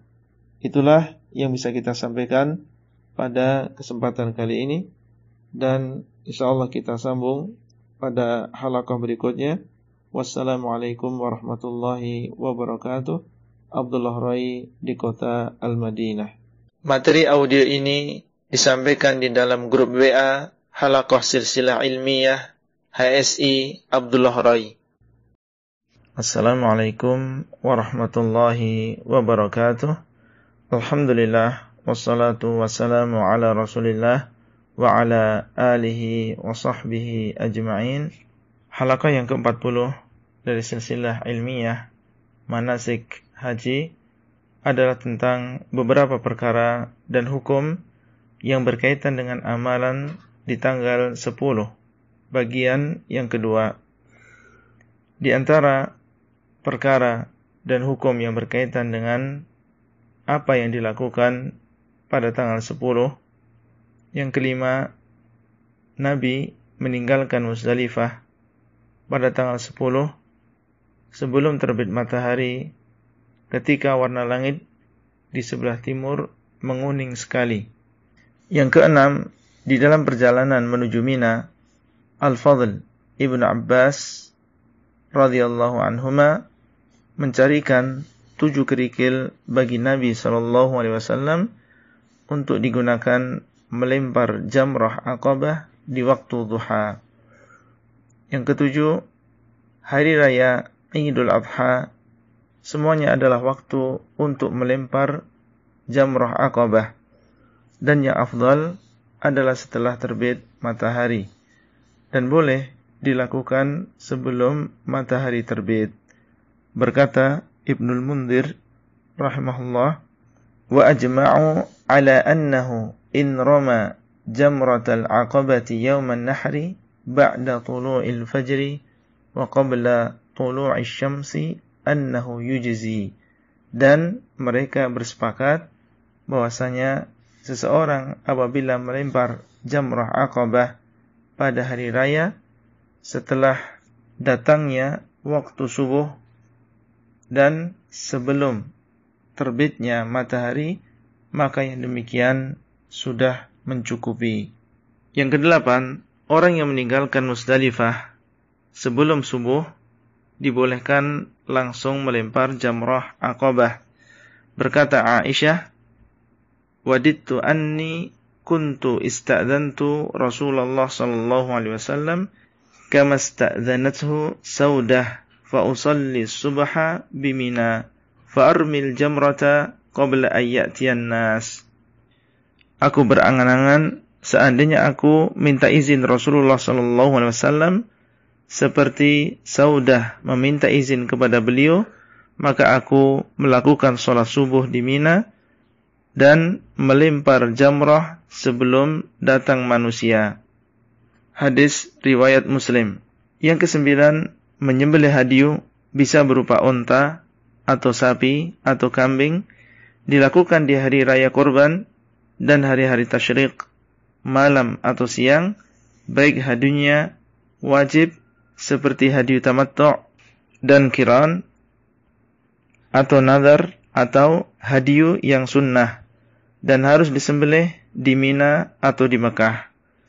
Itulah yang bisa kita sampaikan pada halaqah kali ini dan sampai bertemu kembali pada halaqah selanjutnya.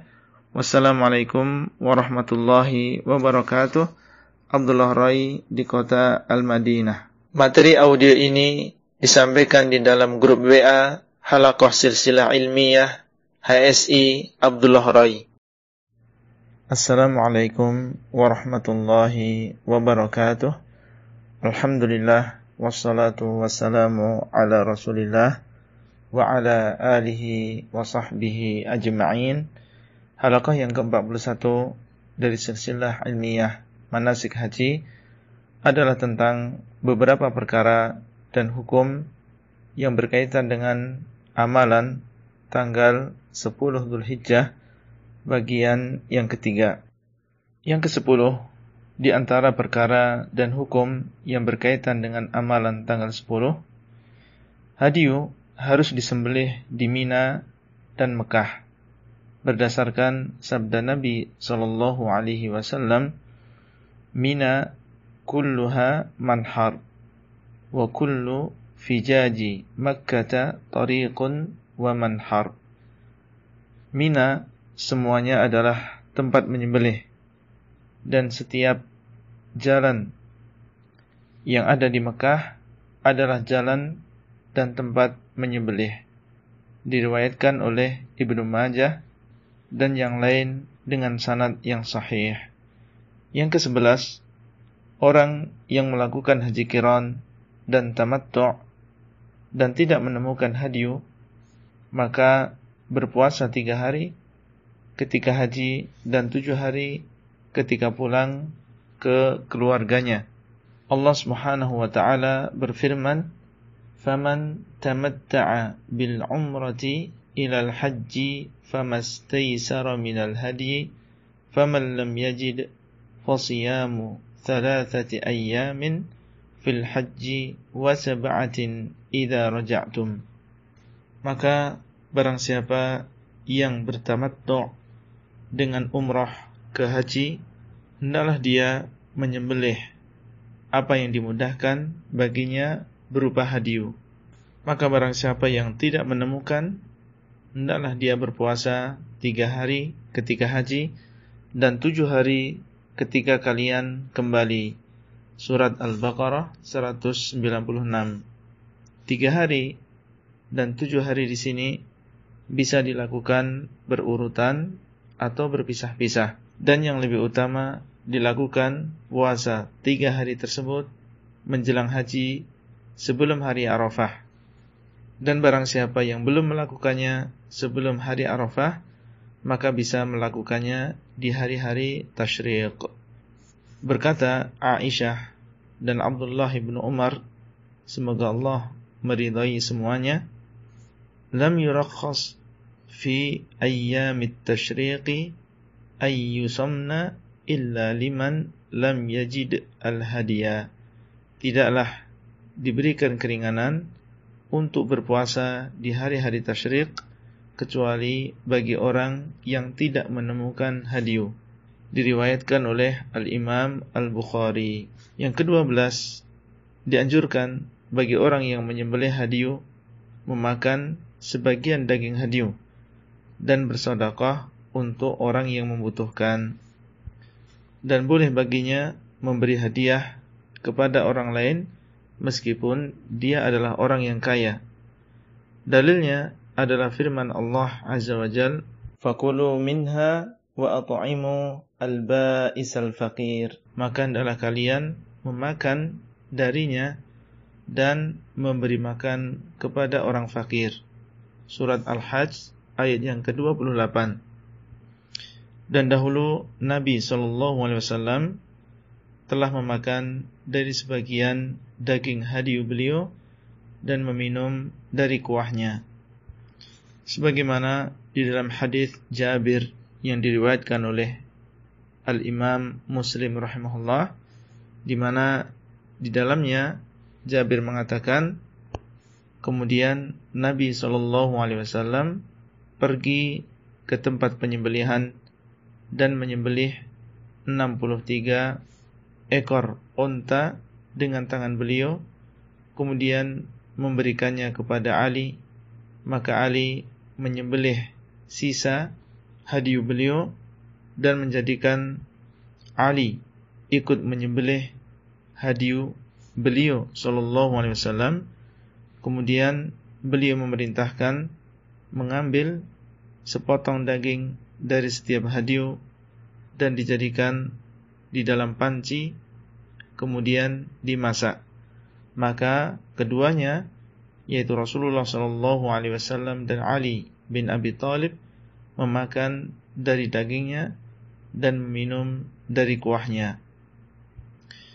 Yang ketiga belas, hukum memakan sebagian daging hewan hadiu adalah tidak wajib karena di antara seratus onta yang disembelih oleh Nabi Shallallahu Alaihi Wasallam ketika haji wada ada yang Nabi Shallallahu Alaihi Wasallam sama sekali tidak memakan dagingnya dan tidak wajibnya memakan sebagian daging hadiu adalah dengan kesepakatan para ulama. Yang ke-14, amalan yang ketiga di hari korban bagi jamaah haji adalah menggundul kepala atau memendekkan rambut. Yang ke-15, amalan yang keempat adalah tawaf ifadah bisa dilakukan di hari korban dan ini yang afdal atau di hari-hari tasyrik atau setelahnya. Dan apabila seseorang melakukan haji kiran atau ifrat dan belum sa'i setelah tawaf kudum, maka dia harus melakukan sa'i setelah tawaf. Demikian pula orang yang tamattu' diharuskan melakukan sa'i setelah tawaf ifadah. Demikian yang bisa kita sampaikan pada halakoh kali ini dan sampai bertemu kembali pada halakoh selanjutnya. Wassalamualaikum warahmatullahi wabarakatuh. Abdullah Rai di kota Al-Madinah. Materi audio ini disampaikan di dalam grup WA Halakoh Silsilah Ilmiah HSI Abdullah Rai. Assalamualaikum warahmatullahi wabarakatuh. Alhamdulillah wassalatu wassalamu ala Rasulillah wa ala alihi wa sahbihi ajma'in. Halaqah yang ke-42 dari silsilah ilmiah manasik haji adalah tentang beberapa perkara dan hukum yang berkaitan dengan bermalam di Mina di hari-hari tasyriq. Yang pertama, semua jamaah haji bermalam di Mina pada malam tanggal 11 dan malam tanggal 12. Yang kedua, barang siapa yang ingin bersegera atau melakukan nafar awal, maka dia harus keluar dari Mina pada tanggal 12 sebelum tenggelam matahari dan melempar jamrah sughra, wusta dan kubra setelah tergelincirnya matahari. Yang ketiga, barang siapa yang ingin menunda atau melakukan nafarsani, maka dia bermalam sekali lagi pada malam tanggal 13 dan meninggalkan Mina pada tanggal 13 setelah melempar tiga jamrah. Allah Subhanahu wa taala berfirman, "Wadhkurullaha fi ayyamin ma'dudat, faman ta'ajjala fi yawmaini fala ithma alaih, wa man ta'akhkhara fala ithma alaih liman ittaqa." Dan hendaklah kalian mengingat Allah pada hari-hari yang terhitung, maka barang siapa yang bersegera pada dua hari, maka tidak ada dosa baginya. Dan barang siapa yang mengakhirkan, maka tidak ada dosa baginya. Bagi orang yang bertakwa. Surat Al-Baqarah 203. Orang yang bersegera maksudnya adalah yang melakukan nafar awal dan orang yang mengakhirkan maksudnya adalah yang melakukan nafar thani. Yang keempat, seseorang dinamakan bermalam di Mina jika dia berada di Mina pada sebagian besar malam atau lebih dari separuh malam, baik dia bermalam di awal malam atau akhir malam atau pertengahan, dan sama saja apakah dia dalam keadaan tidur atau bangun. Yang kelima, dianggap bermalam sebagian besar malam bila bermalam lebih dari separuh malam, dan malam dimulai dengan tenggelamnya matahari atau datangnya waktu maghrib dan diakhiri dengan terbitnya fajar yang kedua atau datangnya waktu subuh.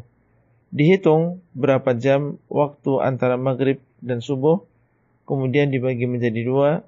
Misal, satu malam ada sepuluh jam. Barang siapa yang bermalam di Mina lebih dari lima jam, maka dianggap dia telah bermalam di Mina. Yang keenam, apabila seseorang ingin ke Mekah, maka lebih hati-hatinya hendaknya dia ke Mekah pada akhir malam. Karena apabila dia pergi di awal malam, khawatir dia akan ketinggalan bermalam di Mina yang merupakan salah satu di antara kewajiban haji. Yang ketujuh, nafar thani lebih afdal daripada nafar awal karena Nabi Shallallahu Alaihi Wasallam melakukan nafarsani dan orang yang melakukan nafarsani lebih banyak amalannya berupa bermalam di Mina dan juga melempar jamrah. Demikian pula orang yang melakukan nafarsani insya Allah lebih selamat dari berdesak-desakannya orang-orang yang akan melakukan nafar awal. Yang kedelapan, orang yang ingin nafar awal dan masih berada di Mina ketika matahari tenggelam tanpa ada usaha untuk meninggalkan Mina maka dia diharuskan bermalam di Mina pada malam tanggal 13 berkata Abdullah bin Umar man gharabat lahu syamsu min awsati ayyamit tashriqi wa huwa bimina fala yanfiranna hatta yarmiya al-jimaro minal ghad. Barang siapa yang tenggelam matahari di tengah hari-hari tasyrik, yaitu tanggal 12, sedangkan dia berada di Mina, maka jangan dia meninggalkan Mina sampai melempar jamrah besok. Diriwayatkan oleh Imam Malik di dalam Al-Muwatta. Dan yang kesembilan, orang yang ingin nafar awal dan berusaha untuk meninggalkan Mina. Namun masih berada di Mina ketika matahari tenggelam karena sebab macet misalnya, maka dia tidak diharuskan bermalam di Mina pada malam tanggal 13. Itulah yang bisa kita sampaikan pada halaqah kali ini dan sampai bertemu kembali pada halaqah selanjutnya. Wassalamualaikum warahmatullahi wabarakatuh. Abdullah Rai di kota Al-Madinah. Materi audio ini disampaikan di dalam grup WA Halakoh Silsilah Ilmiah HSI Abdullah Rai. Assalamualaikum warahmatullahi wabarakatuh. Alhamdulillah wassalatu wassalamu ala Rasulillah wa ala alihi wa sahbihi ajma'in. Halaqah yang ke-43 dari silsilah ilmiah manasik haji adalah tentang beberapa perkara dan hukum yang berkaitan dengan melempar jamrah di hari-hari tasyrik bagian yang pertama. Di antara perkara dan hukum yang berkaitan dengan melempar jamrah di hari-hari tasyrik yang pertama melempar jamrah akabah di hari korban dan tiga jamrah sugra, wusta dan kubra di hari-hari tasyrik adalah termasuk kewajiban haji sebagaimana sudah berlalu. Yang kedua, tidak ada tempat yang khusus untuk mengambil kerikil. Boleh seseorang mengambilnya di Musdalifah atau di Mina atau di Mekah. Yang ketiga, dahulu Nabi Shallallahu Alaihi Wasallam dicarikan kerikil untuk beliau di Mina dan beliau dalam perjalanan dari Musdalifah ke Jamrah Aqabah. Di dalam Sahih Muslim dari Fadl Ibn Abbas semoga Allah meridai keduanya beliau berkata sehingga Nabi sallallahu alaihi wasallam memasuki muhassir dan muhassir adalah termasuk Mina. Nabi sallallahu alaihi wasallam bersabda, "Alaikum bihasa al-khadfi alladhi yurma bihi al-jamrah." Hendaklah kalian mengambil kerikil al-khadf yang digunakan untuk melempar jamrah. Yang keempat, jumlah kerikil yang diambil 49 kerikil bagi orang yang melakukan nafar awal dan 70 kerikil bagi orang yang melakukan nafar thani. Yang kelima, boleh seseorang mencari sendiri kerikilnya atau dicarikan oleh orang lain dan boleh baginya untuk membeli kerikil dari orang lain. Yang keenam, boleh mencari kerikil sekali untuk beberapa hari atau mencari kerikil setiap hari sesuai dengan jumlah yang diperlukan pada hari tersebut. Yang ketujuh, ukuran kerikil untuk melempar jamrah adalah sebesar kerikil khadf, yaitu kurang lebih sebesar biji jagung. Adapun yang lebih besar dari itu, maka itu termasuk berlebihan. Rasulullah sallallahu alaihi wasallam bersabda, "Bi amsali haula wa iyyakum wal ghuluwa fid din, fa innama ahlaka man kana qablakum al fid din." Dengan yang semisal mereka. Maksudnya, hendaklah kalian melempar dengan yang semisal kerikil-kerikil ini dan hati-hatilah kalian dengan berlebih-lebihan di dalam agama karena sesungguhnya yang menghancurkan orang-orang sebelum kalian adalah berlebih-lebihan di dalam agama. Hadis riwayat An-Nasa'i dan disahihkan oleh Syekh Al-Albani rahimahullah.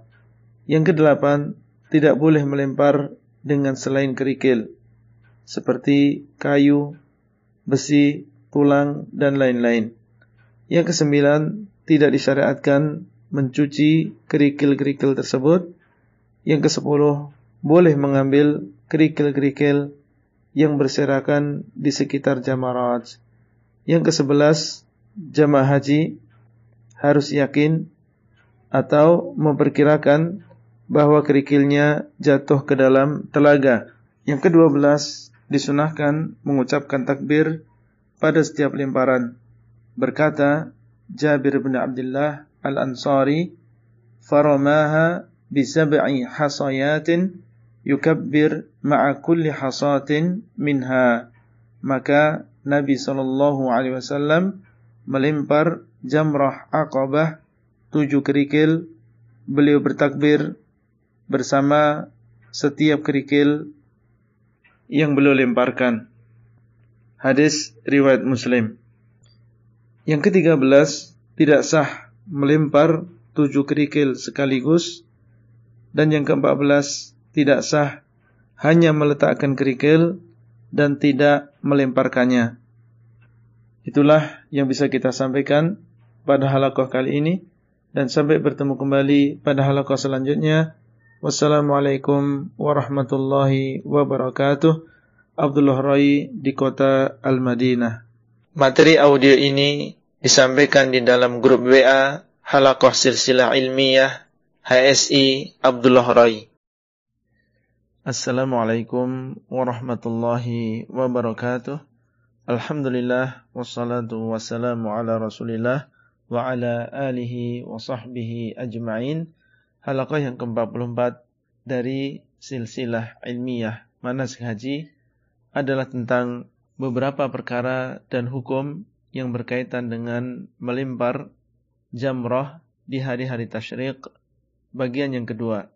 Yang kelima belas di antara perkara dan hukum yang berkaitan dengan melempar jamrah di hari-hari tasyrik adalah bahwasanya waktu melempar tiga jamrah pada hari-hari tasyrik dimulai setelah tergelincirnya matahari atau datang waktu sholat duhur dan tidak boleh sebelumnya karena Nabi Wasallam melempar pada tiga hari tersebut setelah tergelincirnya matahari.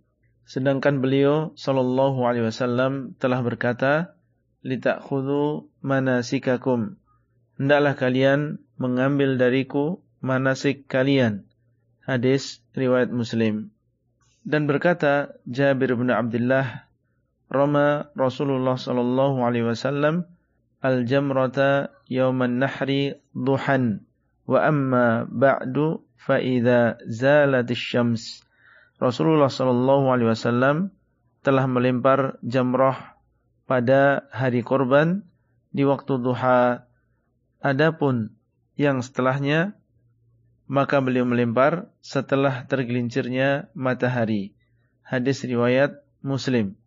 Dan di dalam Sahih Bukhari dari Abdullah ibnu Umar radhiyallahu anhuma beliau berkata, "Kunna natahayyanu fa idza asy-syamsu ramaina." Kami dahulu menunggu, maka apabila tergelincir matahari, kami pun melempar. Al-Imam Malik meriwayatkan di dalam kitab beliau Al-Muwatta' dari Nafi' bahwasanya Abdullah ibnu Umar beliau mengatakan la turma al-jimaru fil ayyamis thalathati hatta tazula asy-syams. Jamrah tidak boleh dilempar pada tiga hari tersebut sampai tergelincir matahari. Berkata At-Tirmidzi setelah mengeluarkan hadis Jabir di dalam sunannya wal amalu ala hadzal inda aktsari ahli ilmi annahu la yurma ba'da yaumin nahri illa ba'da zawal dan pengamalan hadis ini menurut sebagian besar ulama bahwa setelah hari raya jamrah tidak dilempar kecuali setelah tergelincirnya matahari. Yang ke-16, orang yang tidak sempat melempar sebelum tenggelam matahari, maka dia melempar jamrah di malam hari dan selesai waktunya bila datang waktu subuh hari berikutnya karena Nabi sallallahu alaihi wasallam telah memberikan keringanan kepada para penggembala untuk melempar di malam hari. Hadis riwayat Al-Baihaqi dengan sanad yang hasan dari Abdullah bin Umar.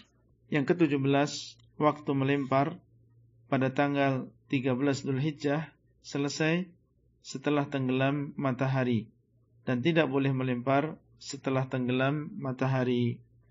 Yang ke-18, jamaah haji melempar tiga jamroh secara berurutan dimulai dengan sugro, kemudian wusta, kemudian kubro atau akobah dan tidak boleh dibalik. Yang ke-19 setelah melempar jamroh sugro dan wusta maka berdiri lama menghadap kiblat dan berdoa disertai mengangkat kedua tangan. Adapun setelah jamrah kubra maka tidak berdiri dan tidak berdoa sebagaimana hal ini diterangkan di dalam hadis Ibnu Umar yang diriwayatkan oleh Al-Imam Al-Bukhari rahimahullah. Itulah yang bisa kita sampaikan pada halakoh kali ini dan sampai bertemu kembali pada halakoh selanjutnya. Wassalamualaikum warahmatullahi wabarakatuh. Abdullah Rai di kota Al-Madinah. Materi audio ini disampaikan di dalam grup WA Halakoh Silsilah Ilmiah HSI Abdullah Rai. Assalamualaikum warahmatullahi wabarakatuh. Alhamdulillah wassalatu wassalamu ala Rasulillah wa ala alihi wa sahbihi ajma'in. Halaqah yang ke-45 dari silsilah ilmiah manasik haji adalah tentang beberapa perkara dan hukum yang berkaitan dengan melempar jamrah di hari-hari tasyriq bagian yang ketiga. Di antara perkara-perkara yang berkaitan dengan melempar jamrah di hari-hari tasyriq yang ke-20 orang yang berhaji boleh melempar jamarat dari arah mana saja. Yang ke-21 dianjurkan ketika melempar jamrah Aqabah menjadikan Mina sebelah kanan dan Mekah sebelah kiri. Dari Abdurrahman bin Yazid bahwasanya beliau berhaji bersama Abdullah ibnu Mas'ud. Maka Abdurrahman melihat Abdullah ibnu Mas'ud melempar jamrah Aqabah dengan tujuh kerikil, menjadikan Ka'bah sebelah kirinya dan Mina sebelah kanannya.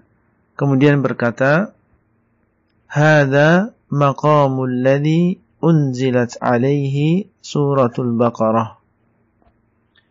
Ini adalah tempat orang yang diturunkan kepadanya surat Al-Baqarah, yaitu Rasulullah sallallahu alaihi wasallam hadis riwayat Al-Bukhari dan Muslim. Yang ke-22, anak kecil yang tidak mampu melempar, maka walinya mewakili dia di dalam melempar. Demikian pula semua orang yang lemah, seperti karena sakit, atau karena tua, atau karena hamil, karena melempar waktunya terbatas dan tidak boleh melempar apabila sudah selesai waktunya. Dan melempar jamroh adalah satu-satunya amalan haji yang bisa diwakili orang lain apabila seseorang dalam keadaan lemah. Yang kedua puluh tiga, orang yang ingin melemparkan untuk orang lain, maka di setiap jamrah dia melempar untuk diri sendiri dahulu baru untuk orang yang diwakili. Inilah yang dikuatkan oleh sebagian ulama dan apabila dia ingin melempar terlebih dahulu tiga jamrah untuk dirinya sendiri, kemudian kembali lagi dan melempar tiga jamroh untuk orang lain, maka yang demikian adalah pendapat yang lebih berhati-hati. Yang ke-24, orang yang mewakili dalam melempar adalah orang yang sedang berhaji. Adapun orang yang bukan jamaah haji, maka tidak melempar untuk diri sendiri maupun untuk orang lain. Yang ke-25, melempar jamrah meskipun asalnya adalah kisah setan yang berusaha untuk menghalangi Nabi Ibrahim melaksanakan perintah Allah, kemudian dilempar oleh Nabi Ibrahim dengan tujuh kerikil di setiap jamrah sebagaimana di dalam hadis sahih yang diriwayatkan oleh Al-Hakim tetapi kita melemparnya adalah dalam rangka meneladani Rasulullah sallallahu alaihi wasallam bukan karena niat melempar setan. Itulah yang bisa kita sampaikan pada halaqah kali ini dan sampai bertemu kembali pada halaqah selanjutnya. Wassalamualaikum warahmatullahi wabarakatuh. Abdullah Rai di kota Al-Madinah. Materi audio ini disampaikan di dalam grup WA Halaqah Silsilah Ilmiah HSI Abdullah Rai. Assalamualaikum warahmatullahi wabarakatuh.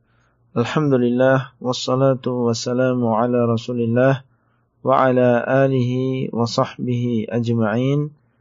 Halaqah yang ke-46 dari silsilah manasik haji adalah tentang beberapa perkara dan hukum yang berkaitan dengan tawaf wada.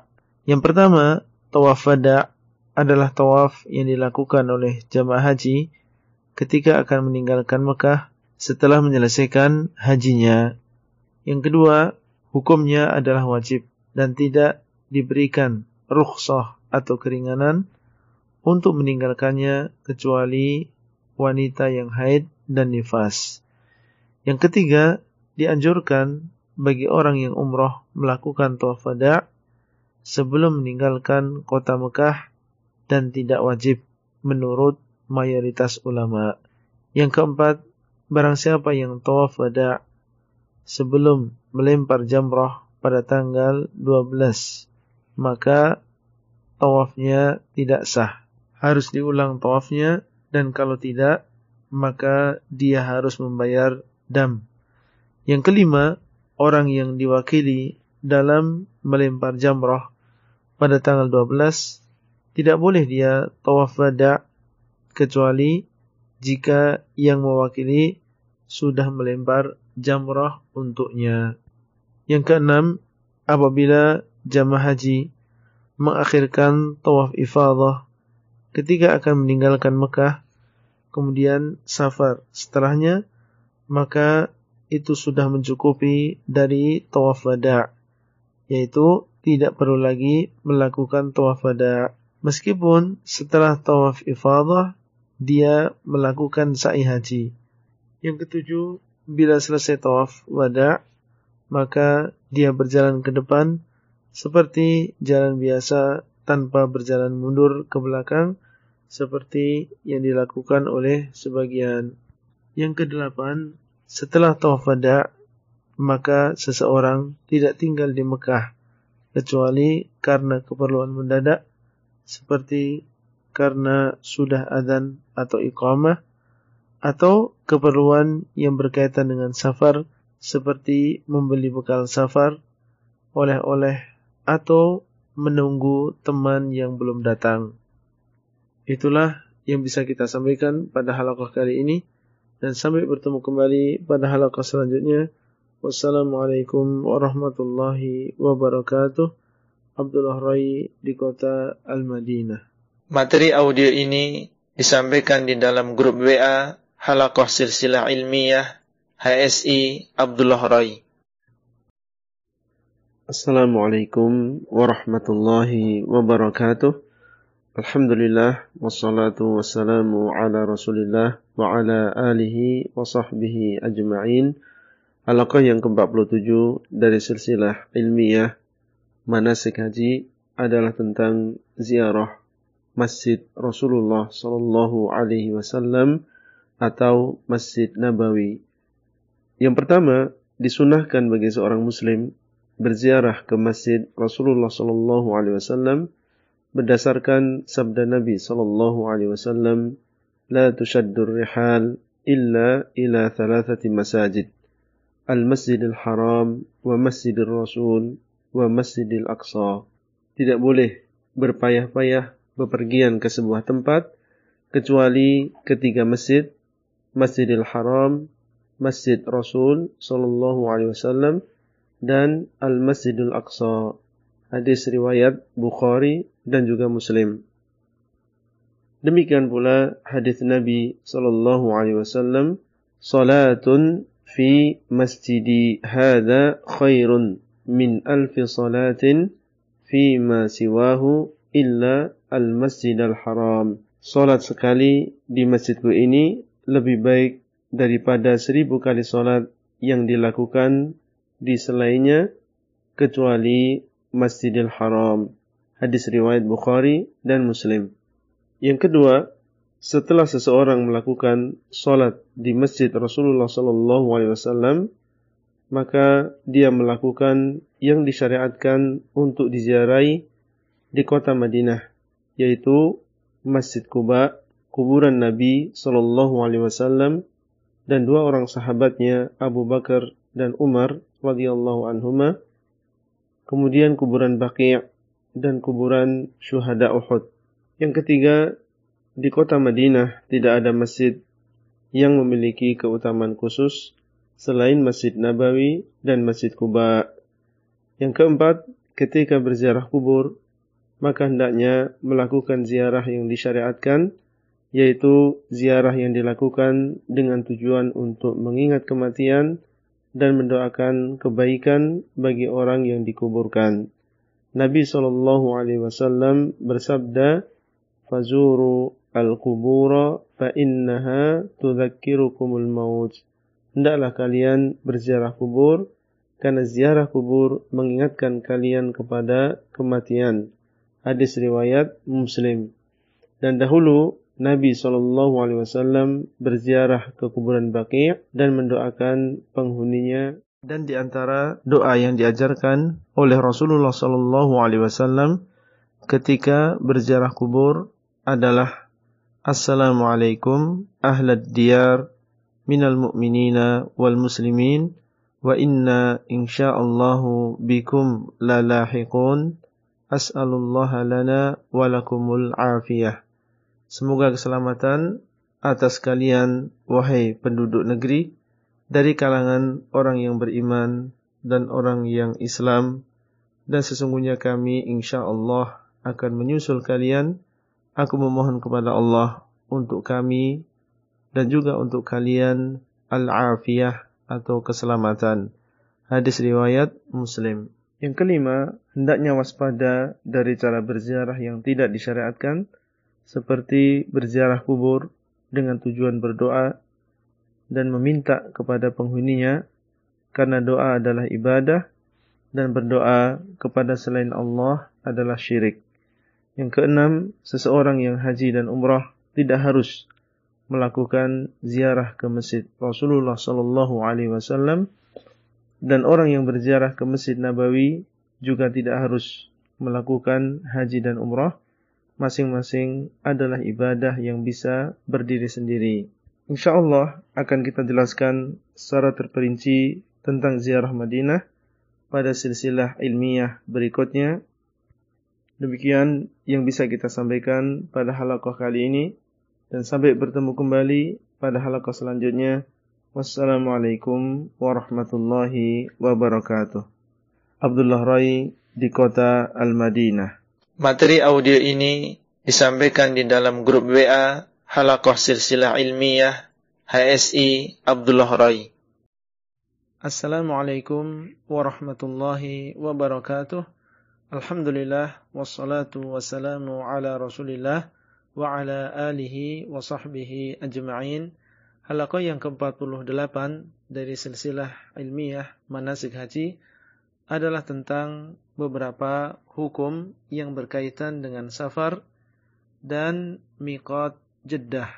Yang pertama, hendaklah seorang yang melakukan ibadah haji memperhatikan adab-adab safar dan mempelajari hukum-hukum yang berkaitan dengan safar seperti doa yang dibaca ketika akan safar, naik kendaraan, memasuki daerah baru dan beberapa hukum yang berkaitan dengan jamak kosor dan lain-lain. Yang kedua, pendapat mayoritas ulama bahwa musafir yang singgah di sebuah tempat lebih dari empat hari atau lebih dari 20 kali waktu sholat fardu dan mengetahui jadwal meninggalkan daerah tersebut, maka dia mengambil hukum orang yang mukim.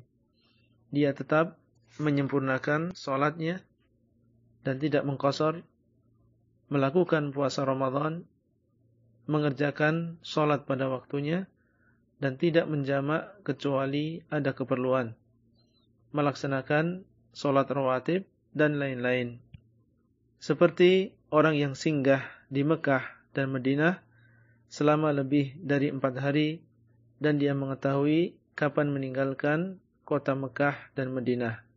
Yang ketiga, pendapat yang lebih sahih dari dua pendapat yang ada. Apabila seseorang musafir sholat Jumat maka tidak boleh menjamaknya dengan sholat asar karena terdapat perbedaan yang banyak antara sholat duhur dengan sholat Jumat seperti sholat duhur sirriyah bacaan dilirihkan dan sholat Jumat dijaharkan sholat duhur empat rakaat sedangkan sholat Jumat dua rakaat. Sholat Jumat didahului dengan dua khutbah sedangkan sholat duhur tidak ada khutbahnya. Yang keempat tentang mikot jedah apakah jedah adalah mikot bagi orang yang melakukan ihram umrah maupun haji, kita katakan kota Mekah dikelilingi oleh mikot-mikot, tidak ada orang yang ke Mekah kecuali akan melewati mikot-mikot tersebut atau tempat yang sejajar dengan mikot-mikot tersebut. Dan Jeddah posisinya di bawah mikot. Maksudnya antara kota Mekah dan mikot atau yang sejajar dengannya. Sehingga orang yang turun di Jeddah berarti dia pasti melewati mikot atau yang sejajar dengannya. Mungkin dia melewati Yalamlam, mikot penduduk Yaman atau yang sejajar dengannya, atau dia melewati Al-Juhfah, mikot penduduk Syam, atau yang sejajar dengannya, sebelum dia turun ke Jeddah. Sehingga orang yang demikian harus berihram atau niat dari miqat tersebut dan dia di atas pesawat. Bila tidak, maka dia telah melewati miqat tanpa ihram dan orang yang melewati miqat tanpa ihram berarti dia meninggalkan kewajiban dan diharuskan membayar dam. Menyembelih seekor kambing di tanah haram kota Mekah dibagikan dagingnya untuk fakir miskin di kota Mekah dan tidak boleh sedikit pun dia mengambil dari dagingnya. Yang kelima, Jeddah adalah mikot bagi penduduknya dan orang yang mampir ke Jeddah kemudian baru timbul niat haji dan umrahnya di Jeddah. Itulah yang bisa kita sampaikan pada halakoh kali ini dan sampai bertemu kembali pada halakoh selanjutnya. Wassalamualaikum warahmatullahi wabarakatuh. Abdullah Rai di kota Al-Madinah. Materi audio ini disampaikan di dalam grup WA Halakoh Silsilah Ilmiah HSI Abdullah Rai. Assalamualaikum warahmatullahi wabarakatuh. Alhamdulillah wassalatu wassalamu ala Rasulillah wa ala alihi wa sahbihi ajma'in.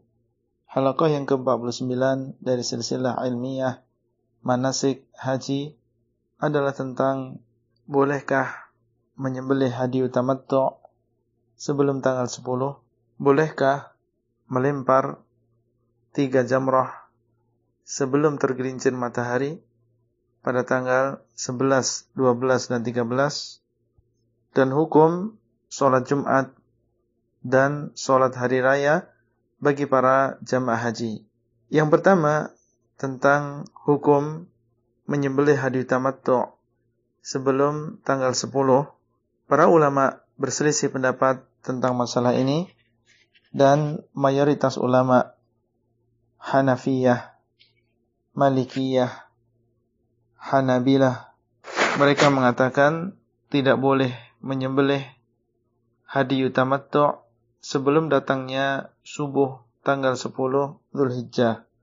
Adapun ulama Syafi'iyah, maka mereka berbeda pendapat tentang menyembelih setelah selesai umrah sebelum melakukan ihram haji dan yang sahih di dalam mazhab Syafi'i adalah boleh. Dan pendapat yang lebih kuat wallahu taala a'lam adalah pendapat mayoritas ulama karena beberapa alasan. Yang pertama, Nabi Wasallam tidak menyembelih hadiah beliau sebelum tanggal 10 dan beliau telah memerintahkan kita untuk mengikuti beliau di dalam manasik haji. Yang kedua, para khulafa ar-rasyidin tidak menyembelih hadiah mereka sebelum tanggal 10 dan Nabi telah memerintahkan kita untuk berpegang teguh dengan sunnah beliau dan sunnah para khulafa ar-rasyidin. Yang ketiga, kias kepada hewan kurban yang tidak boleh disembelih sebelum tanggal 10. Kemudian yang kedua, tentang hukum melempar tiga jamrah sebelum tergelincir matahari pada tanggal 11, 12, dan 13 telah berlalu dalil-dalil bahwa melempar jamrah di hari-hari tasyrik adalah setelah tergelincirnya matahari atau datangnya waktu zuhur. Dan ini adalah pendapat empat imam Abu Hanifah, Malik, Asy-Syafi'i dan juga Ahmad Ibnu Hanbal. Berkata Al-Imam Al-Mawardi dan beliau adalah termasuk ulama di dalam madhab Asy-Syafi'i meninggal pada tahun 450 Hijriah. Wa waqtu ramyi fi hadhihi al-ayyam ats-thalathati ba'da zawal asy-syamsi fa in rama qablahu lam. Dan waktu melempar pada tiga hari ini adalah setelah tergelincirnya matahari. Apabila dia melempar sebelumnya, maka tidak mencukupi kitab Al-Hawi Al-Kabir jilid yang keempat halaman 194 dan berkata Al-Imam An-Nawawi seorang ulama besar di dalam madhab Syafi'i yang meninggal pada tahun 676 Hijriah. ولا يجوز الرمي في هذه الأيام الثلاثة إلا بعد الزوال dan tidak boleh melempar pada tiga hari ini kecuali setelah tergelincirnya matahari. Kitab Al-Majmu' Syarhul Muhadzab jilid yang ke-8 halaman 235. Yang ketiga tentang hukum sholat Jumat dan sholat hari raya bagi jamaah haji. Jamaah haji tidak diwajibkan melakukan sholat Jumat dan sholat hari raya Idul Adha. Namun, barang siapa di antara mereka yang sholat bersama kaum muslimin yang disyariatkan melakukan sholat Jumat dan sholat hari raya seperti penduduk Mekah, maka sholat Jumat dan sholat hari raya yang mereka lakukan adalah sah. Itulah yang bisa kita sampaikan pada halaqah kali ini dan sampai bertemu kembali pada halaqah selanjutnya. Wassalamualaikum warahmatullahi wabarakatuh. Abdullah Rai di kota Al-Madinah. Materi audio ini disampaikan di dalam grup WA Halaqah Silsilah Ilmiah HSI Abdullah Rai. Assalamualaikum warahmatullahi wabarakatuh. Alhamdulillah wassalatu wassalamu ala Rasulillah wa ala alihi wa sahbihi ajma'in. Halaqah yang ke-50 dari silsilah ilmiah manasik haji adalah tentang doa dan zikir di Arafah dan tempat-tempat yang lain. Yang pertama, ada beberapa tempat yang mustajab untuk berdoa di sana. Di antaranya ketika di atas sofa dalam keadaan sa'i di atas marwah dalam keadaan sa'i, ketika wukuf di Arafah, ketika di Musdalifah setelah sholat subuh, sampai menjelang matahari terbit, setelah melempar jamroh sugra, dan juga setelah melempar jamroh wusta. Yang kedua, seorang yang melakukan ibadah haji, melakukan doa sesuai dengan kemampuan. Namun seseorang berusaha mengambil doa yang telah datang di dalam Al-Quran dan Sunnah Rasulullah Sallallahu Alaihi Wasallam, karena apa yang ada di dalamnya termasuk jawami'ul kalim, yaitu ucapan yang sedikit lafadznya dan dalam maknanya. Juga karena yang datang di dalam Al-Quran dan juga As-Sunnah lebih selamat dari kesalahan. Yang ketiga, boleh seseorang berdoa dengan doa yang ada di dalam Al-Quran di dalam sujudnya dan sebelum salam karena keumuman hadis Nabi sallallahu alaihi wasallam aqrabu ma yakunu al-'abdu min rabbih wa huwa sajidun fa du'a keadaan yang paling dekat antara seorang hamba dengan Robnya adalah ketika dia sujud, maka adalah kalian memperbanyak doa. Hadis riwayat Muslim.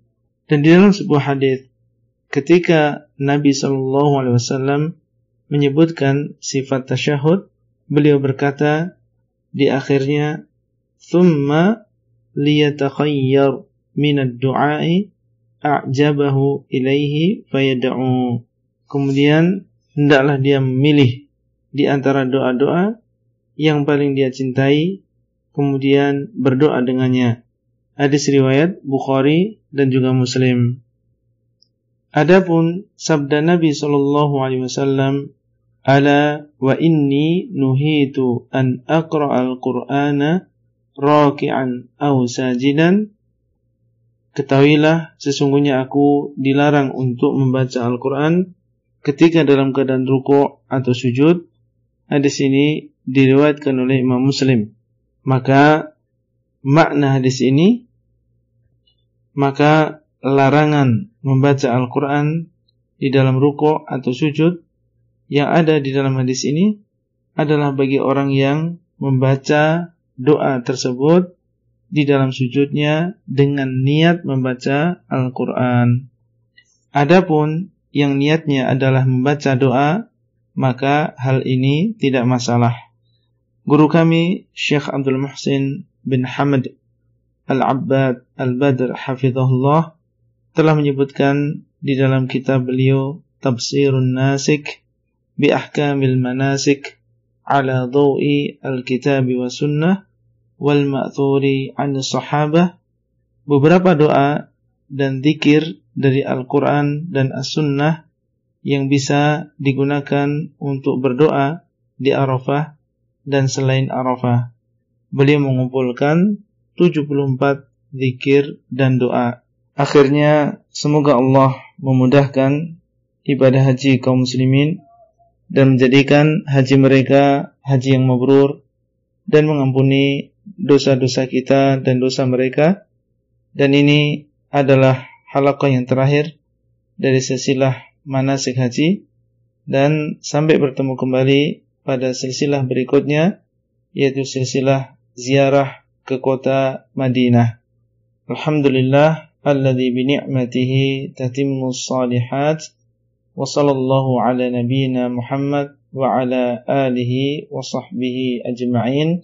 Wassalamualaikum warahmatullahi wabarakatuh. Abdullah Rai di kota Al-Madinah. Materi audio ini disampaikan di dalam grup WA Halakoh Silsilah Ilmiah HSI Abdullah Rai.